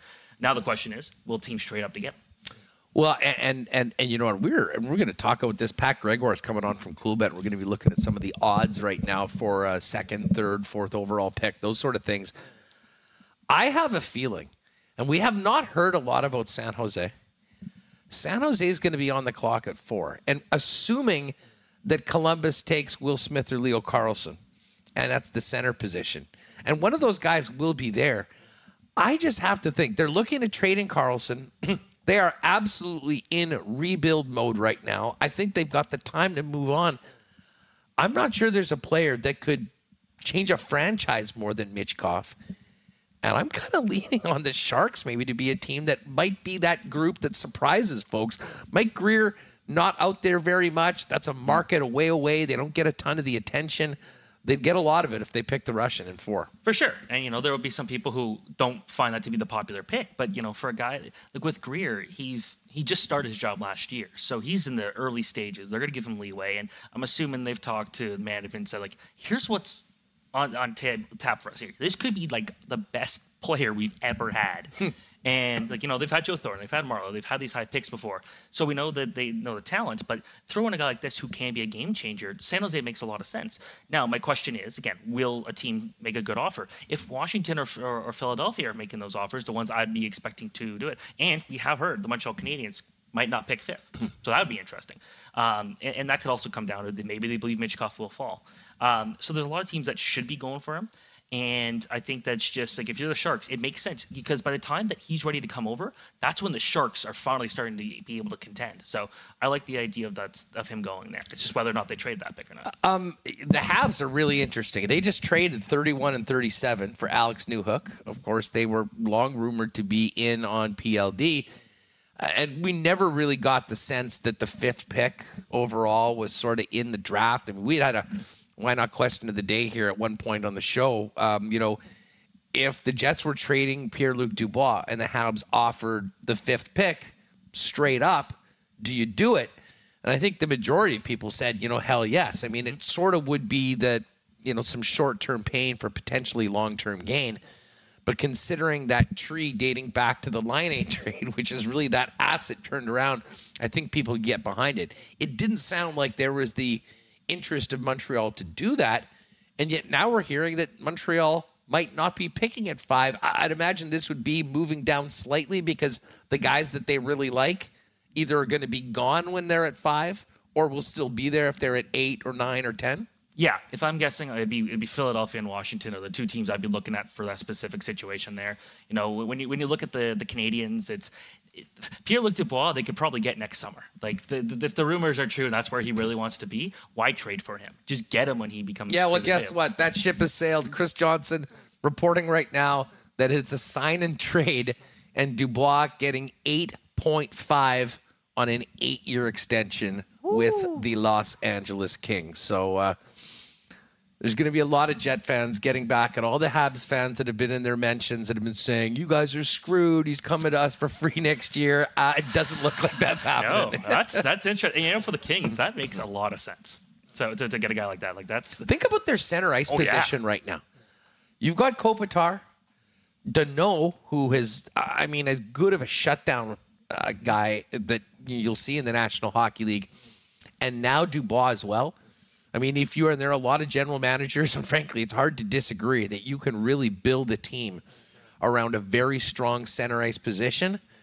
Um, they've done well, although, I mean, the price of Gabriel Vilardi, Alex Iafallo, reportedly Rasmus Kupari as well, who was a 2018 yep. first rounder that just hasn't really clicked there. Um, a, signi- a significant haul for Winnipeg, especially considering the situation that Kevin Cheveldayoff's been put in. Absolutely, and you know, like also to throw and go back to the LA center, like Quinton Byfield is also a centerman who could play a wing. So he's probably both. on the wing now. At, Those three point, guys yeah, are there. At this point, he's not playing center, but uh, yeah, jeez, like that's like I was high on on, on Kupari. I was I was high on a few of those guys, and for you know a new opportunity to go out there and thrive. The thing with the Kings was they were looking long term, and I think they got good quicker than they were expecting, or at least most people were expecting. And a lot of these young prospects that were coming through kind of just lost their opportunities. Um, Steven Ellis from a Daily Faceoff is with us. You can uh, what is it at S Ellis Hockey? It is. Uh, you know, give him a follow and check out his work at uh, at DFO. Listen, we don't really need to spend much time talking about Connor Bedard because we spent an entire season talking about him. He's going to the Blackhawks. He's going to have some company now with Taylor Hall heading over there the draft really does start at two. And, you know, I, I remember last week, and obviously I loved looking at odds and making bets and whatnot. And the NBA draft odds on draft day were fascinating. I did the lock shop at 11 in the morning, and Brandon Miller was plus 240 to go second overall. By the time we got to the afternoon, he was minus 160. It went back and forth. And again, a lot of this, you know, leans on reports from a Woj or a Shams. Uh, the reason I bring this up is that there's been a little bit of movement with the Fantilli odds. He was as high as almost minus 700. It's now minus 500. Still a strong, strong favorite, but maybe not as strong as he was before. Um, is this a no-brainer pick for the Anaheim Ducks? Do you think with Fantilli going number two? I'd be questioning their scouting staff if they don't pick Fantilli. Um, but at the same time, like I can tell you that there is definitely a lot of people that think Carlsson is the guy. I don't agree. I think just what we saw from Fantilli, like just from his freshman season there, like if, if he was to go back to college and there's still the potential for that, I, do expect after he gets drafted, we will hear what he does. Um, I, I, think that just like for Anaheim, you got to pick a guy like that who could be so dominant. You got to pick best player available. There are a lot of scouts that don't have Carlsson as a top five prospect. Everyone's got Fantilli number two and three. Now, teams will see different things about him, but for me, it's got to be Fantilli. You don't get like beating up on college kids is one thing, but then he played really well against men at the World Championship. He's got all the tools to be a high end, you know, pro hockey player. I have no question in my mind that he's like the sure thing, and he should be the number two pick for the Anaheim Ducks. Um, you know, we've talked about Michkov, and he's a very unique situation. I mm-hmm. mean, talent wise, probably could be right there. Is Fantilli, all things being equal, um, you know, Michkov's here, Michkov's North American, the same player. Is Fantilli still your number two? He is because he's a more well-rounded player. From a skill perspective, you're not going to get Michkov to be playing defense. Fantilli's much better playing defense. If you have Michkov out there, it's because he puts pucks in the net, and that's what you care for him to do. That's what knocks him down. Because I know some scouts have him outside top three, top four. I, I it to me that's very close. Those two are very close. It could go either way, and I'd be okay with it. I, I almost put Michkov number two in my rankings, but it's just you know I think it's the versatility that we see in Fantilli's game stands out. Steven Ellis with us from Daily Faceoff, getting ready for tomorrow's first round of the draft. All right, let's assume that Fantilli's off the board to the Anaheim Ducks. Columbus. Jarmo's got balls. I mean, he everyone thought that Jesse Puljujarvi was a lock at number three. He goes in and grabs Pierre Luc Dubois, and that pick looks pretty good in retrospect. Oh, there's some other guys like a Hart finalist in Matthew Tkachuk that's mm-hmm. probably having a lot of people mm-hmm. kicking. At least he wasn't the Canucks who took Olli Juolevi. Um, tell us about the pros and cons from Carlsson to Will Smith and the decision between two centers, if that's the way they're going, that Columbus will have to make. Carlsson's got the physical, like he's six foot three. He's got the ability to play a physical game. He's got the size to really dominate. Uh, very good hockey sense, great shot. It's like he's like a modern day, like him being as talented as he is at six foot three is, I think, a huge benefit to his game. Um, you know, uh, he's really good in front of the net. There's not a, like, there's hard to find kind of when thing you could take out of it and say that's not great. With Will Smith, he's probably the prospect I watch the most this year. So I, am a fan of his game. I like what he does. My issue is there's a lot of times where where I why I have Carlsson there is the effort always isn't, isn't always there. There's enough games this year where in the first half I'm like I have not seen Will Smith do anything. Then you go out and score a hat trick on his next three shots, and everyone looks like what the heck just happened. but so he does that. Um, but I, I think if, if you're the Blue Jackets, you've got this guy who could be your number one center very quickly, um, as early as maybe next season uh, a guy that who's got that. You're not drafting for the short term. You're looking for who's going to be hopefully your number one center long term. And I just think Carlsson's just built ready to go for the NHL. Will Smith, I want to see him add a bit more strength. I want to see him do things like that, make less mistakes. But also the thing about Will Smith is he's got two of the best line mates you could possibly ask for on that he's played with all year long, all last year, and they're going to be going to college together to me, I would like to see what he could do more on his own, as opposed to having these teammates that he can also just rely on. While Carlsson, you know, watching him at Swift Sweden the World Championship really opened my eyes. It's like this guy could play with anybody in any situation. I, I just like the versatility there. Uh, you know, let, while we're talking about Will Smith, let's get into this class from the U.S. National Development Program. It was light last year, far from it this year. Um, you've got Ryan Leonard at seven and Oliver Moore is interesting. His over under, we're going to talk about this with Pat in a minute, is 14 and a half. And I've seen some mocks that actually have Moore going to the Winnipeg Jets at 18. Uh, is this a guy that you're higher than most? Um, specifically, tell us about Moore um, because Leonard was part of that big line.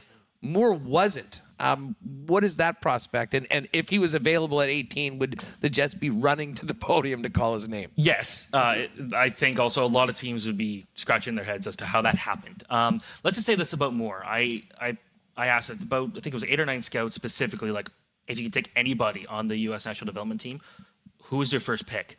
The majority of them said Oliver Moore ahead of Will Smith. And part of that is there's still some untapped potential. He put up 70 something points on the second line for the U.S. national development team, played a bit on the third line.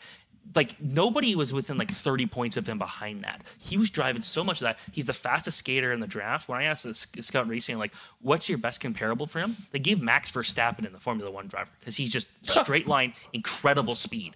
Like the fastest skater we've seen in this draft, maybe or in the draft since Jack Hughes. Um, it, it's you know just making those playmaking decisions, the work ethic. Whenever I'd ask the the coaching staff for the U.S. National Development Team, like, "Hey, your top line's great," and they're like, "Yeah." Oliver Moore is also incredible. Like Oliver Moore always was put into the conversation no matter what.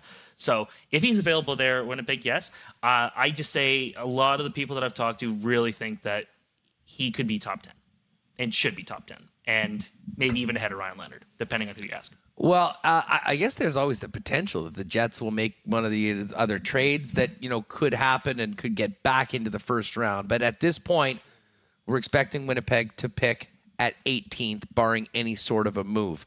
Um, I know on your prospect list, Sam Honzek from uh, left winger from the Vancouver Giants was at number 18. Have you done the mock yet? Yes. Okay. Who went to Winnipeg? And, and give us just some ideas about some of the the players and the options that in your mind Winnipeg might have and um, you know the pros and cons I actually I, I, I am trying to check my internet to see I forgot who I put there but I know Gabe Perreault's around there that range he'll be one to watch just the way that he scores goals is good uh, Samuel Honzek's one that I'm, I'm not as high on a lot of like maybe some other people. Some think he's top 10.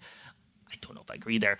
Colby Barlow is one of the best shooters in this draft, and I think at the U18s, what we really saw was not the offensive side of things, but it was the two-way play that I don't think was always there because you know Owen Sound he was having to play a lot of, of the stuff there. Uh, another one to watch out would be uh, Matthew Wood. I think he'll go. I, I think he's a top 12 prospect. Um, this is a guy that like grew up with Connor Bedard, uh, played a quality competition, plays a game a lot like Evgeny Malkin. I kind of say not not good obviously, but he like he he's got the value there. That you if you like what you see in Malkin, you're gonna like uh, watching in Matt Wood. Um, and then it'll be also interesting to see if they pick a defenseman um, because you know the defensemen are kind of all over the place. But I wouldn't be surprised if Axel Sandin Pellikka, for example, fell there, and then that would be a guy you'd watch, uh, uh you'd look for because he's a good two-way player that just a two-way defenseman that can rush the puck, and I think has just gotten so much better over the year. So there's a lot of good options. I think also the, the thing to keep in mind about this draft is you know the top top five of the top five. They're they're very good. The difference between let's say like eighth and like twenty first is not much different. So you can kind of get any of those guys that I got like in my rankings, and you'll be pretty happy. The one player that I definitely am higher on than most people is Andrew Cristall. And I think that he's got to be one of the most talented players I've seen in this draft. Like just the pure skill, watch him just pull off these incredible goals. The issue is he might also be the worst skater in the draft. Now, with the right coaching, you can fix that. Um, so I'm not too concerned. But and he's also five foot eight. they said about Mark Stone. Yeah, exactly. but oh, Mark Stone also wasn't five eight. Yeah, he, there's that. True. So, so, you've got the two things going against him. But like when like asking Bedard like who he thinks is the most underrated player in the draft, and Cristall like instantly is the name he picks because like and they're good friends. But part of it is because like that's one of the few guys that can really compete with Bedard in the skill level department. Uh, let me just quickly ask you. Um, we've talked about Zach Benson. Uh, Nate Danielson played for the Wheaties down the highway. He has been he's a top 10 pick and some others drops a little bit more and another Western League guy that, you know, I've seen at 18 or people thought that Winnipeg might be in Brayden Yager from uh, from Moose Jaw. Yeah, so Nate Danielson, actually, when I'm done this, I will be finishing my article about him. So uh, the timing kind of works out there. With with Danielson, it feels like he's like the most safe prospect in this in this class. Like I'm not expecting a huge offensive total, but if he's your with the way he uses his speed to generate offense, you could throw him in a second or third center position, and he'd be very good. Now, some think that he could go to the wing. Um, again, that versatility is really nice, and he's a versatile forward. He does a lot of great things. Uh, a lot of it is, you know, he's 6'1", 180 pounds, and doesn't throw hits. So there's something you look at there. Um, with with Brady Yager and even Riley Heidt, like two really good friends. Those two guys grew up playing together. Like either of those guys are very good options there too. They're both skilled playmakers. Um, with Yager, it's just kind of like, will the offense follow? And you know, I, I, would have liked to see a bit more from him this year and more consistency. But I, I, am still a believer in those two guys specifically. Just having watched them a lot and thinking, you know, there's a ton of talent, playmaking, hockey IQ, all good stuff. It's just again, none of those guys are really physical. Any of those three guys. So it's kind of just like you gotta you you kind of want to see them do that a bit more. Steven Ellis, Daily Faceoff with us here. Um, just before we go, I know we're focusing on round one as always happens. But once we get to Thursday, um, how would you compare the the day two talent of this draft to the last number? Day two, you can get a guy like Lukas Dragicevic going, you know, maybe 40th, and he might be the best offensive defenseman in this draft class. Like, there's things like that where this year's depth is just so good. Um, I, I, still hesitate to use the word elite because we don't have a, a, a, number one star goalie. We don't have a number one defenseman that's up, like, right in the, the top of the ranking. So I'm not going to use those words, but the depth is very impressive. We're getting guys who you know, our super offensive defensemen, uh, creative forwards, some decent goalies that will be going, I think, early on day two. So it's day two is my favorite day. Day one is just okay, the guys you hear about all the time. Day two is where the fun begins. No doubt about it. Speaking of the fun beginning, uh, I have to ask you: Do you and all of the other draft experts all get together, put in your mocks, put throw in a hundred bucks or something like like basically the draft experts version of a fantasy draft where whoever is the best gets uh, a little bit of scratch to blow in Nashville at the end of it all? That's a good idea. I don't know why I didn't think of that one.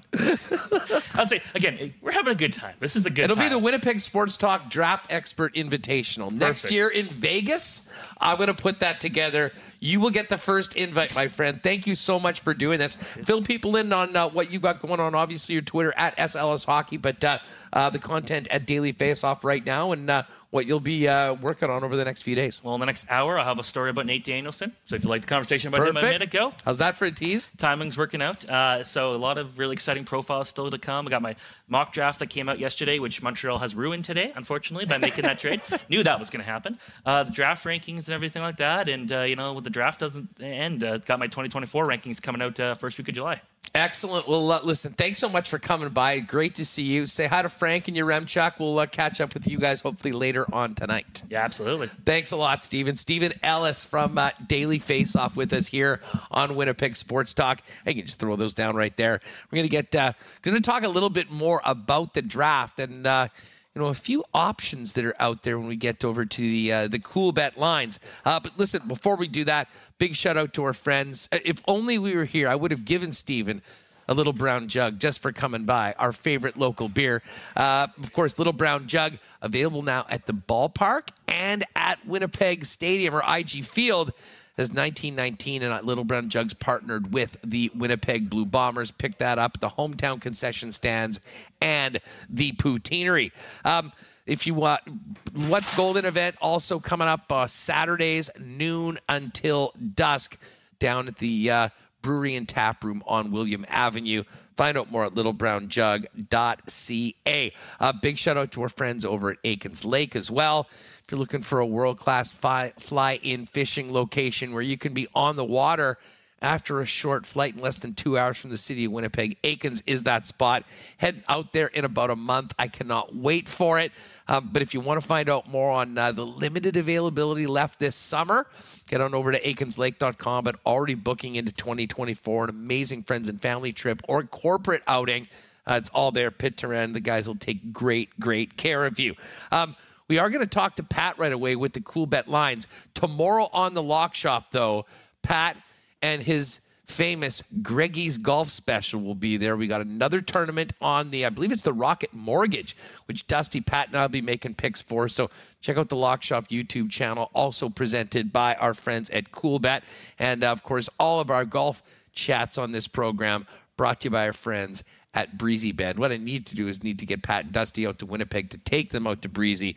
Certainly have a great time on 1 to 18 and even better at their famous 19th hole on that best patio around. Find out more at breezybend.ca about getting on the waiting list for next year's event. And uh, shout out to the Winnipeg Goldeyes Fish on the road right now after getting back in the win column on the weekend with a nice series win against the Gary South Shore Railcats. We'll be following the team on the road this week and then back for another homestand where we'll be sipping a few of those 1919s or generic lagers. Uh, and of course, we will be doing a WST group night. Stay tuned. As soon as we're back from Nashville and things settle down a little bit, we'll let you know details on the date, how you can get tickets, and come and hang out with us. But of course, goldeyes.com, group events, sweet nights and tickets as well. All right. Well, as I mentioned, we just had Steven Ellis on, and it was a perfect. That was a little bit of prep, if you will, because got to bring my guy Pat Gregoire in at Cool Coolbet. Of course, uh, it's not Winnipeg Sports Talk at Nashville at the NHL Draft presented by Cool Coolbet without a visit from P. Greggy. Of course, we've got a lot of interesting draft props available for us right now, and Pat joins us. Pat, thanks so much for doing this, man. It is great to have you on. And again, thanks again for your support. This has been uh, a huge week, and you came today on what I believe has been a record breaking Winnipeg Sports Talk edition. Well over a thousand people for the most part in the chat today. So uh, your timing was very shrewd. Welcome to the program, my man. And just as I log in, the numbers are probably going to start dwindling. But no, in all, all seriousness, good reason to be tuning in to you guys.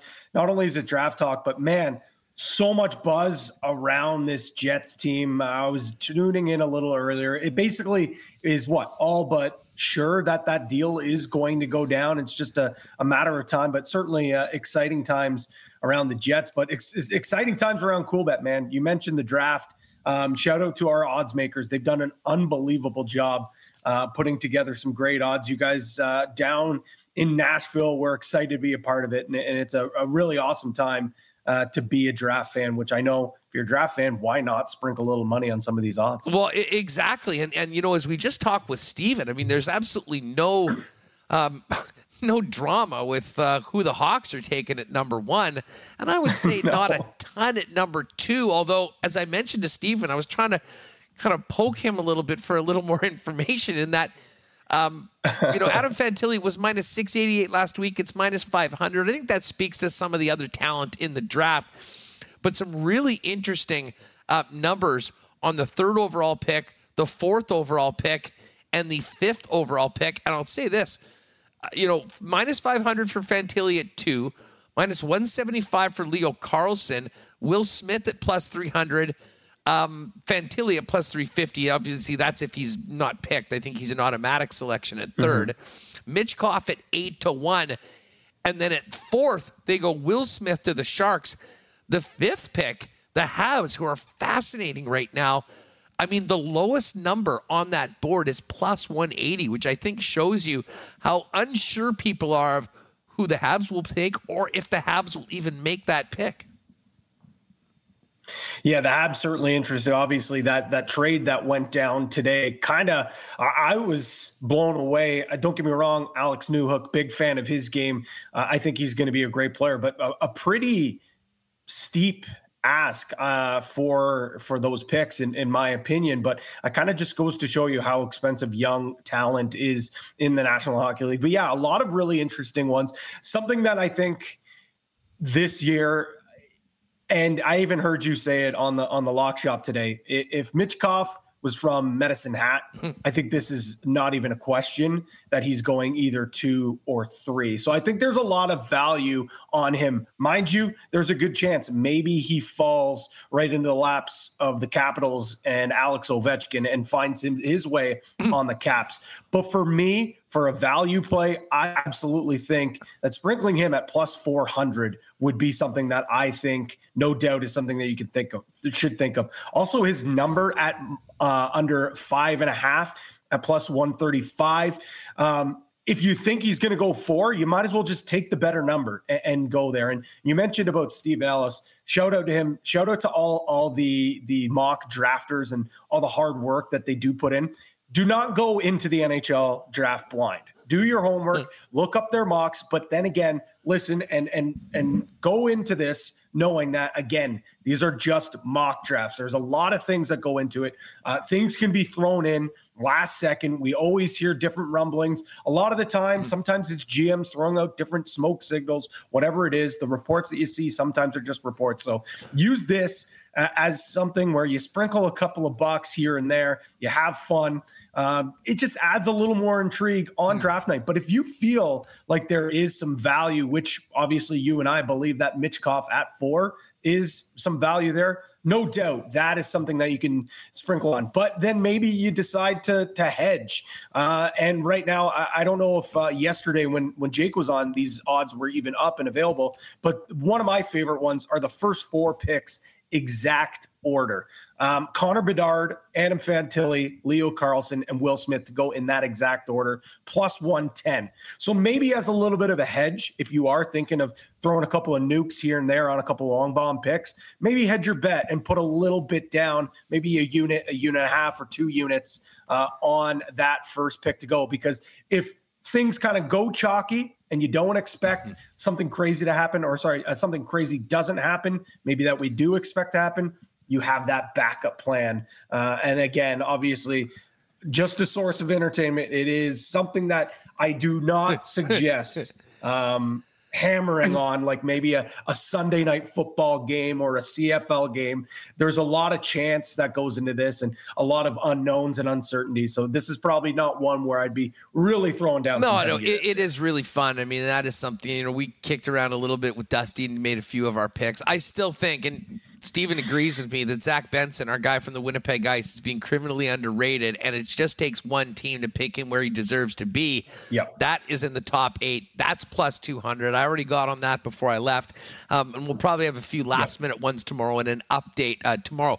The one other thing, and again, we won't go through all these, but over under props for a ton of the first round and adding more as we get closer pat to uh, to the first pick going off the board tomorrow so for folks, you know, I know there's some people that, you know, maybe focus on a couple teams or one player that they're really hoping that the Jets or their favorite team takes. You can go to Coolbet and check out where that number is and, uh, you know, hit it on either side and you'll have a little something more to cheer for as we're hearing the oh, yeah. names go off the board tomorrow night here in Music City. Well, I couldn't leave WST without uh, giving Zach Benson a, a, shout out as my best bet, and it's not just because I'm on the program trying to to cater to the crowd, maybe a little bit, but I think that's great value at under eight and a half. Like this guy is no doubt a top six, seven draft pick. Uh, or I shouldn't say draft pick, but prospect in this. Like he really is outside of those like first four, five players.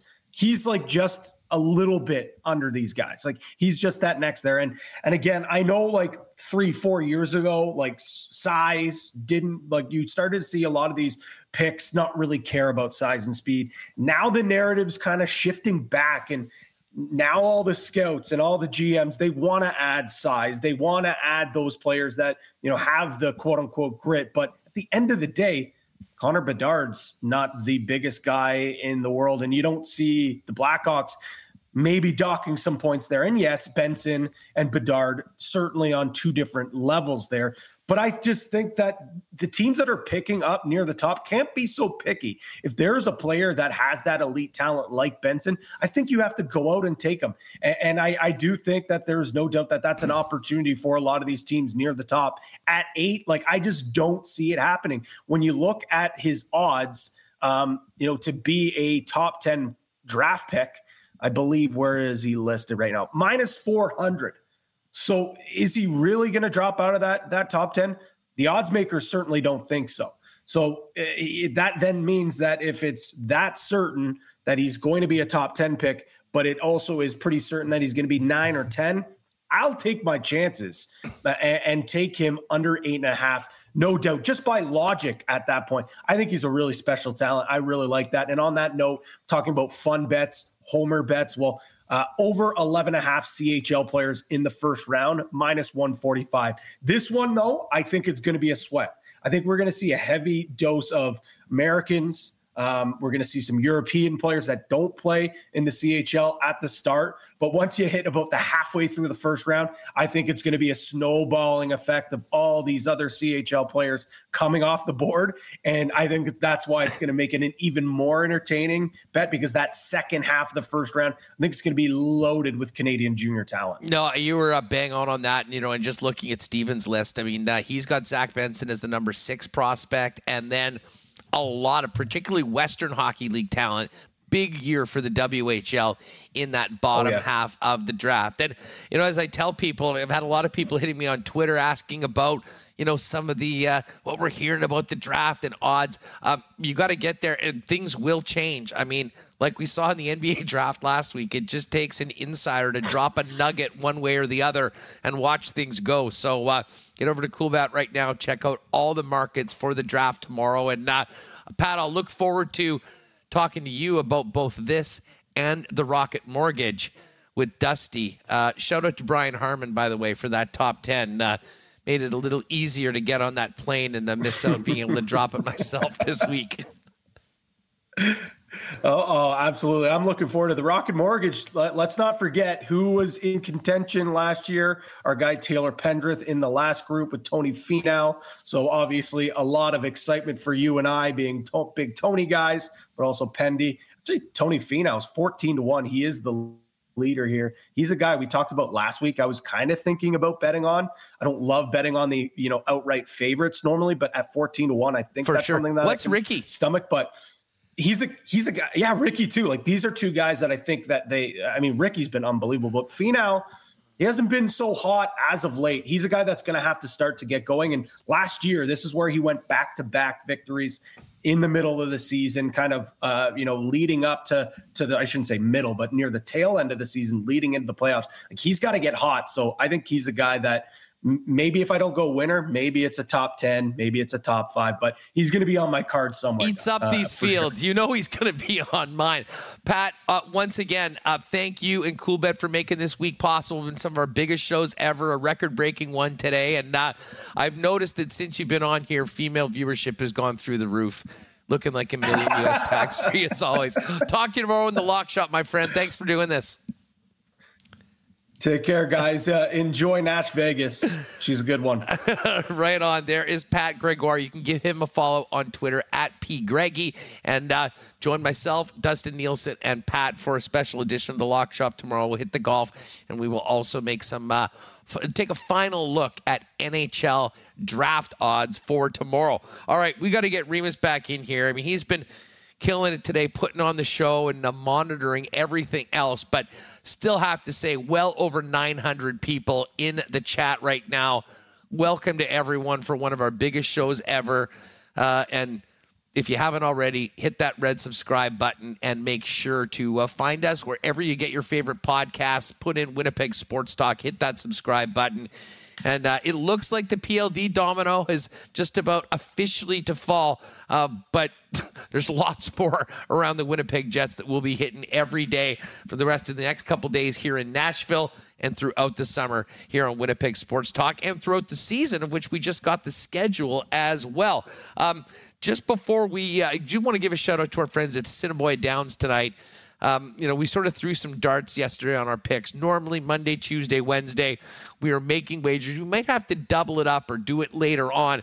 But if you're looking for a great night out tonight or tomorrow, get on over to Assiniboia Downs. Free admission, free parking. The X is done now, so you don't have to deal with everything else out there on that side of the city. Uh, and you can always make an appointment for that world class prime rib buffet Darren Dunn's always talking about. 885 3330 for reservations. Post time tonight is 7:30 p.m. Um, all right, let's get Reem back in here. Uh, this has been uh, this has been a memorable show, uh, a memorable trip so far. As I said, I know they haven't made it official, but the fact that this got done just before we came on was uh, was perfect. Uh, Dubois drama has been big. We're, in fact we may have to have a moment of silence that this is done because I'm not sure that there's been an ongoing storyline around this hockey team that's been better for us and people finding Winnipeg sports talk than the Pierre Luc Dubois saga. Yeah, this has been so amazing how many people have shown up. We had 1,100 in chat earlier, over 430 likes, 900 people right now. Uh, thank you, everyone who's tuned in and hung around. We're waiting for this trade to become official. Have we ever got to 500 likes on a show? I'm. If you're with us right now, let's see if we can set a record. Hit that thumbs up button, um, and uh, get to 500. That would be a big. Uh, we've already hit a milestone of viewers, but uh, would really appreciate those thumbs I know up. the subs, the subscriptions on YouTube. We're marching towards 10k. Uh, very close. So help us out and I don't know. People are asking if we're going to go live tonight, and I don't think we're going to go live. But I wouldn't anticipate if any you know news breaks, especially throughout the week, we'll throw out an uh, additional video.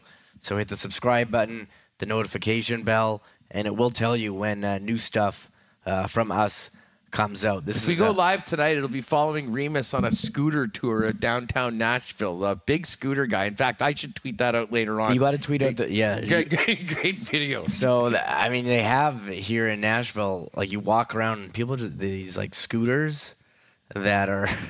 I don't know. They just leave them around. And you get the app. So I got the Lime app, and I saw a scooter. I had to, you know, we're going home after dinner. I was like, "Hey, let me just hop on this." He is in a hurry. I see all these, uh, all these scooters um, sorry, all these people in Winnipeg, you know, electric scootering now, it's a big thing. And I had to do it. And so, yeah, we'll tweet out that video. Us, uh, follow us, Winnipeg Sports Talk or Sports Talk WPG on Twitter, Instagram. We had some good stuff yesterday, uh, you know, yesterday too. From we are checking out the awards, which we didn't really touch on. I mean, a lot of stuff. They have bands downtown. Um, you can really tell the NHL has taken over uh, Nashville for this week. The the only thing that people were talking about last night after the awards was not, you know, uh, Matty Beniers winning the, you know, winning the Calder Trophy or, you know, the the Vezina. It was only about who was the guy that voted Connor McDavid fifth. yes, I, I actually agree because I think a lot of it was there wasn't there wasn't any like uh, you know speculate there wasn't any like doubt on who was going to be some of these winners. Like we all knew it was yeah. going to be mcdavid uh, erik karlsson you knew he was going to win. Um, you know connor hellebuyck was up for the Vezina, but it was pretty clear linus Ullmark was going to win. So you i mean all the awards had already been pretty much decided. So when someone, you know, has Connor McDavid fifth on their ballot, and I think you could make an argument that David Pastrnak was the guy for Boston, or he had Jason Robertson higher. You could, or you know, Linus Ullmark, like whoever. You could make an argument, but for have McDavid uh, fifth, um, I like Seth. We've had him on the show, so I don't want to say anything, about. but um, I don't agree with with that bell. It's pretty clear. it's pretty clear it was McDavid. But when there's one guy out of what was 196 total, um, I think that raised some. It's always one to be that guy. It was, although it did rob him of a unanimous, and I mean that is one of the ways people will remember. The, uh, the great ones. Did Sid ever win a, a unanimous one? Maybe uh, he was trying the, to. the one that um, that I can compare to is like Ken Griffey Jr. going into the Baseball Hall of Fame. I think there was like one guy or as someone said, Derek Jeter, eh, you know, going into the Hall of Fame. There's maybe one guy who says, no, you're not going to be a unanimous choice. Um, unfortunate for him. I mean, he still gets the MVP. He's won three of them. Pretty incredible. But yeah, that was the big story. Uh, that was the big. Maybe Matty, you know, Matty Beniers in. shout out to uh, we didn't really talk. Josh Morrissey was like fifth. Yes. In Norris voting. Oh. So. I mean, what a season it was for him. Friend of the show, Josh Morrissey. Mm-hmm. I mean, what a season season it was. And oh, you know, uh, shout out to the chat. Um, MC Stormy came in and said, our record for number of likes 525 well here are 525 oh. likes we got right it. now uh, oh my god thank you everyone Absolutely we asked incredible. you all delivered um, absolutely um, this has been uh, listen an awesome show yeah shout out to the chat there it is Way to go. Way to go, WS Tears. Uh, and really, we're just getting going. Tomorrow uh, is going to be a, a, a, real fun show. Uh, we'll be getting ready for. We'll, we'll, we'll, have reaction. Presumably, this deal is official by then, and uh, we'll be stiffing around with some folks trying to get a few. I think Wyshynski's going to come on tomorrow. He said that he we're would. expecting yeah. Murat. Rennie yeah. as well is here. Now Rennie's running around, you know, hooking up with GMs from around the league at their availabilities today for Sportsnet. So we couldn't have him on, but we'll certainly get Rennie on. And then tomorrow night, I mean, we're not going to do a straight stream. The illegal curve guys are though, uh, and I think what we'll probably do is that they want us to come on, so we'll probably join them from uh, from the draft early on in their program, and then as we go through the night, uh, we'll look forward to uh, having the uh, Winnipeg Jets first pick. Who knows? Maybe they're getting back into the first round. Maybe there'll be a couple. Find that out tomorrow. Uh, we'll do that. We will hear at some point, and we'll get reaction from Kevin Cheveldayoff on everything happening around here. And we will put a bunch of that content up on the YouTube channel. So, another reason to subscribe to the YouTube channel and maybe turn the notifications on. Listen, if something breaks, like there's a crazy Hellebuyck deal or Mark Scheifele or something like that, there's always the possibility we will go live. So, stay tuned. Uh, and of course, all of our social channels at Sports Talk WPG um, for that. Hey, Real, before we go, can we just take a quick look at this schedule? Yeah, I do have it out. And hey, someone just texted me. You know, we've talked. I do want to give before we get to the Jets. I do want to give a shout out to. Oh wait, what's going? on? I'm getting emails here. Uh oh, okay. Um, sorry, I'm getting. So the NHL. Listen to this. On October 24, they did something crazy where they staggered games 15 to 20 minutes apart, 16 games starting from 6 p.m. to 11 p.m. So there's a game at, at 5, 5.30. These are central 5.45, 6. Uh, We're playing at home against yeah. St. Louis that night. And yeah. look at it. What is it, a 7.45? Yeah, so the Jets get a 7.45 start time uh, because cool. of that. That's And here, I'll pull up the chat. There's As, a lot of there's a lot of whining on Twitter, yeah. which frankly that's part of the uh, that's what Twitter is for in a lot of cases. But a lot of like, why are all these games starting at the same time? I think that might be an invitation of you at times before yes. that. yeah, here it's so like... they've apparently heard, and they're going to do a a trial run on yeah. the 24th of October, and uh, that means the Jets a little bit of a different start time. Sounds like 45 against the Blues. Why are all these games starting at the same time? Come on, NHL, figure it out. It seems like they did figure it out for that October October 20. We got the new RodeCaster version 2, I'm yeah. sure, just so well, he could have all these. We, I, we haven't even talked about this us in chat, and I know I'm going I'm going overkill here, but uh, we have, we a, trade a trade to announce. Yes. Yeah, Kevin Weeks is reporting Mackenzie Blackwood to the Sharks for a six round pick. Interesting. Mackenzie Blackwood on the way out of New Jersey, although really was an afterthought there. Um, mm-hmm. He had a nice run beforehand, but you've got Vitek Vanecek and, of course, Akira Schmid. And we've all heard that New Jersey might be a nice fit for a current former Vezina Trophy winner in Connor Hellebuyck with the Winnipeg Jets. So be something we'll be paying attention to. Maybe opens up a little bit of room. Uh, I'll say this, you know, when we were talking to Dave Pagnotta yesterday, who certainly credit to Dave, um, if you joined us yesterday, certainly nailed the um, pieces from the Los Angeles Kings that looked like we're going to be coming to Winnipeg with Gabriel Vilardi and Alex Iafallo. You know, did mention that if there was going to be a New Jersey trade, that Blackwood would have to be coming back. Obviously, he's no longer in the mix right now, so uh, intriguing. Just quickly on the schedule, uh, as Mike mentioned, home opener on October 11th on the road against the Flames. Home, sorry, the road opener, home opener. Paul Maurice in the I can't believe I'm saying this the Eastern Division champion, Florida Eastern Panthers. Conference, Eastern Conference. East. Yes, excuse me. Um, on an afternooner, 3 p.m. game against the Panthers. Pierre Luc Dubois and the Los Angeles Kings home game number two. Balls get the tribute video ready.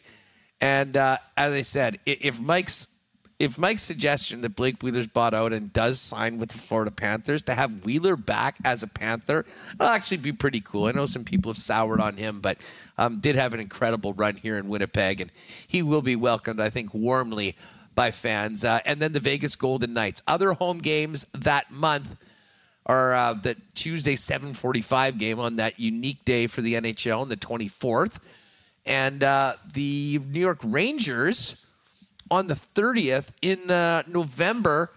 Seven home games, a uh, couple more Saturdays, which is nice. A bunch of Saturdays actually. The Jets. I was always so choked before where they would always have to play like Friday, Sunday. That is not the case this year. Not a lot of Sundays, at least during NFL season, which is good. No home Sunday games, which is great. We still do, just glancing at it. You know, a couple Mondays. There's three Tuesdays in January, which traditionally aren't great nights, uh, but better nights. Thursdays, Fridays, Saturdays, which I think will be great for uh, for ticket holders. Um, oh, look at this New Year's Eve game in Minnesota, home and home on the 30th yeah. and 31st between the Jets oh. and the Wild. 2 p.m. on Saturday the 30th here in the Peg, and then 1 o'clock in Minnesota on Sunday, December 31st. That's interesting and new. Um, Sidney Crosby and the Pittsburgh Penguins. Team Dubas comes here Saturday, February the 10th. What are some of the other teams that were uh, interested? I will say, see? I just looked, and the Jets do not play Minnesota in Minnesota on Thanksgiving this year. So, I mean, their record is probably going to be better. Oh, that's, because that's a scheduled loss usually when the Jets go to Minnesota around Black, Thanksgiving. Black Friday and get murdered. Yeah, no Black. Friday. They're playing in. It looks like in Florida on Black Friday, Friday, November twenty fourth.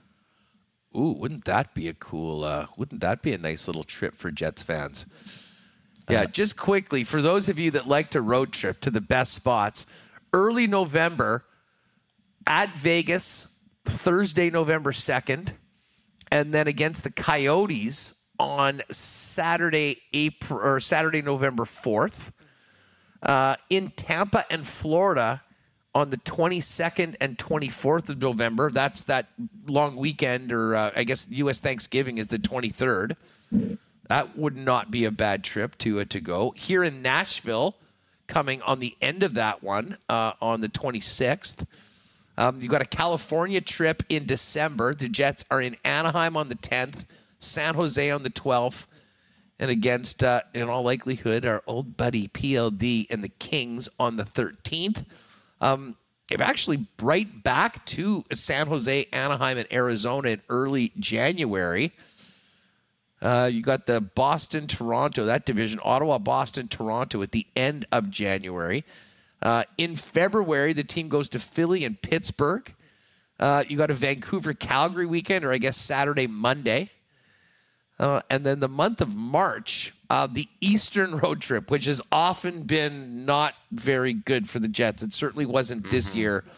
Uh, Columbus, Rangers, Devils, Oh. Islanders, Washington at the end of March. And that final road trip, um, Minnesota, Nashville, Dallas, Colorado through the Central Division in April. So Washington, 11:30 a.m. start on Sunday, March 24. How about Saturday, March 23 noon game at the Islanders? So back-to-back day games there for the Jets. Um, there's only one. See, Vegas, they went to Vegas twice this past season, so Vegas is they're only going to Vegas. Vegas comes here twice. Vegas comes here twice. Okay. Yeah, Vegas is back here on the uh, 28th of March Yeah. on a homestand that includes Connor McDavid and the Oilers, the Vegas Golden Knights, and the Man. Ottawa Senators. How about April? This last road trip, Central Division, Minnesota. This April is insane for playoff race.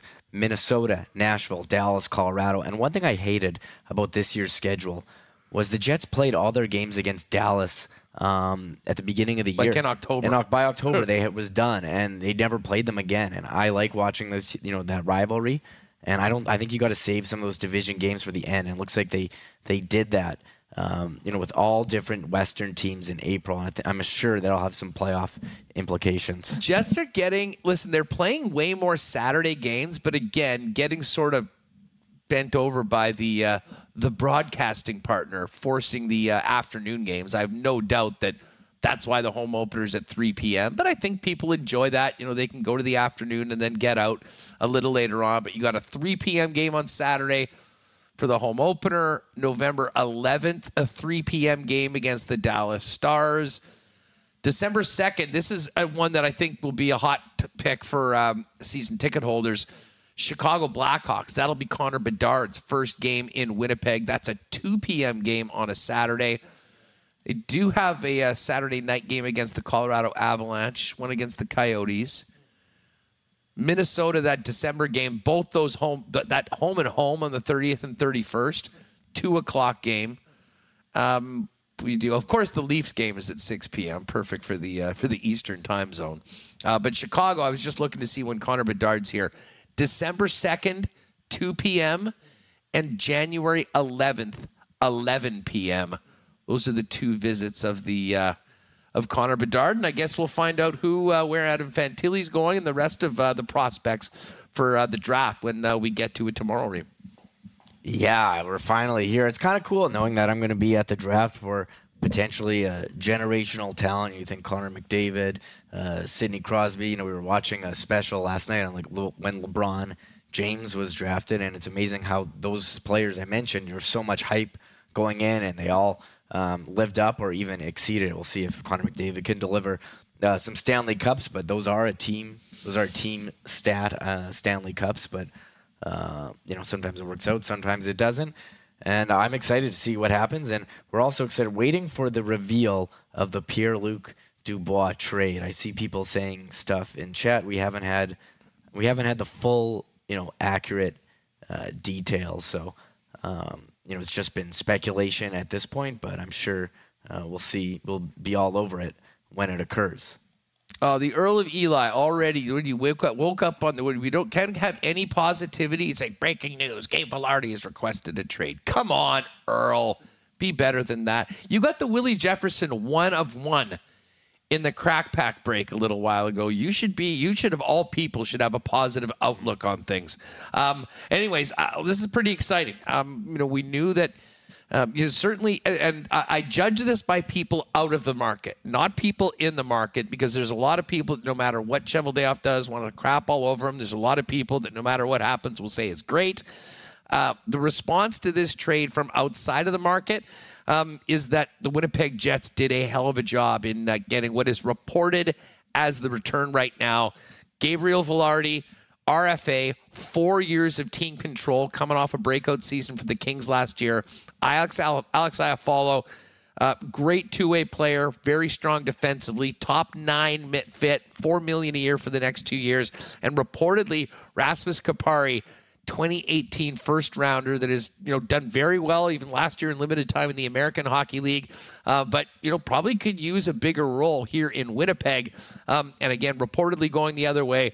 Pierre Luc Dubois, Chris Johnston reporting an eight year extension at $8.5 million on a sign and trade. And part of the, as Darren uh, Dreger spied it, the, the very, very complex trade, this might include official word of a Blake Wheeler buyout before the trade becomes official.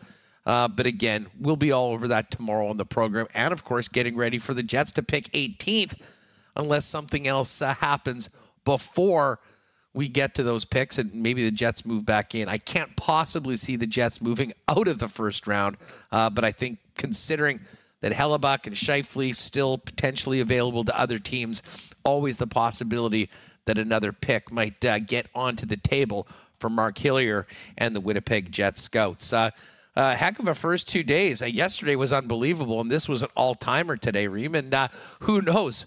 Maybe, just maybe, uh, we'll go back to back tomorrow with another massive show and a record breaker on Winnipeg Sports Talk. Yeah, well, I'm sure we'll have uh, full details of this trade by then. Maybe even another trade. Um, That's know, what I'm thinking. In the evening, we'll have some draft selections made. So there is a lot to unpack here um, in Nashville. This is uh, super exciting and um, very exciting to see so many people who found our channel today. And I see that they're all trying to get to the record.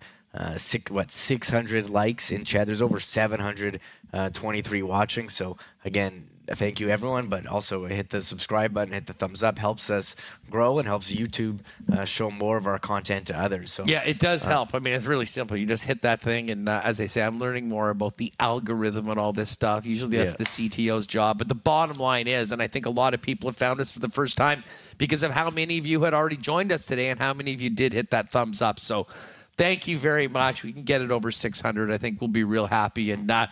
Uh, as I say, uh, you can tell your friends about Winnipeg Sports Talk. If you just found out today, we're growing every day, approaching 10,000 subs. And uh, this, for those of you that might not know, we are here Monday to Friday, every day, 1 o'clock p.m.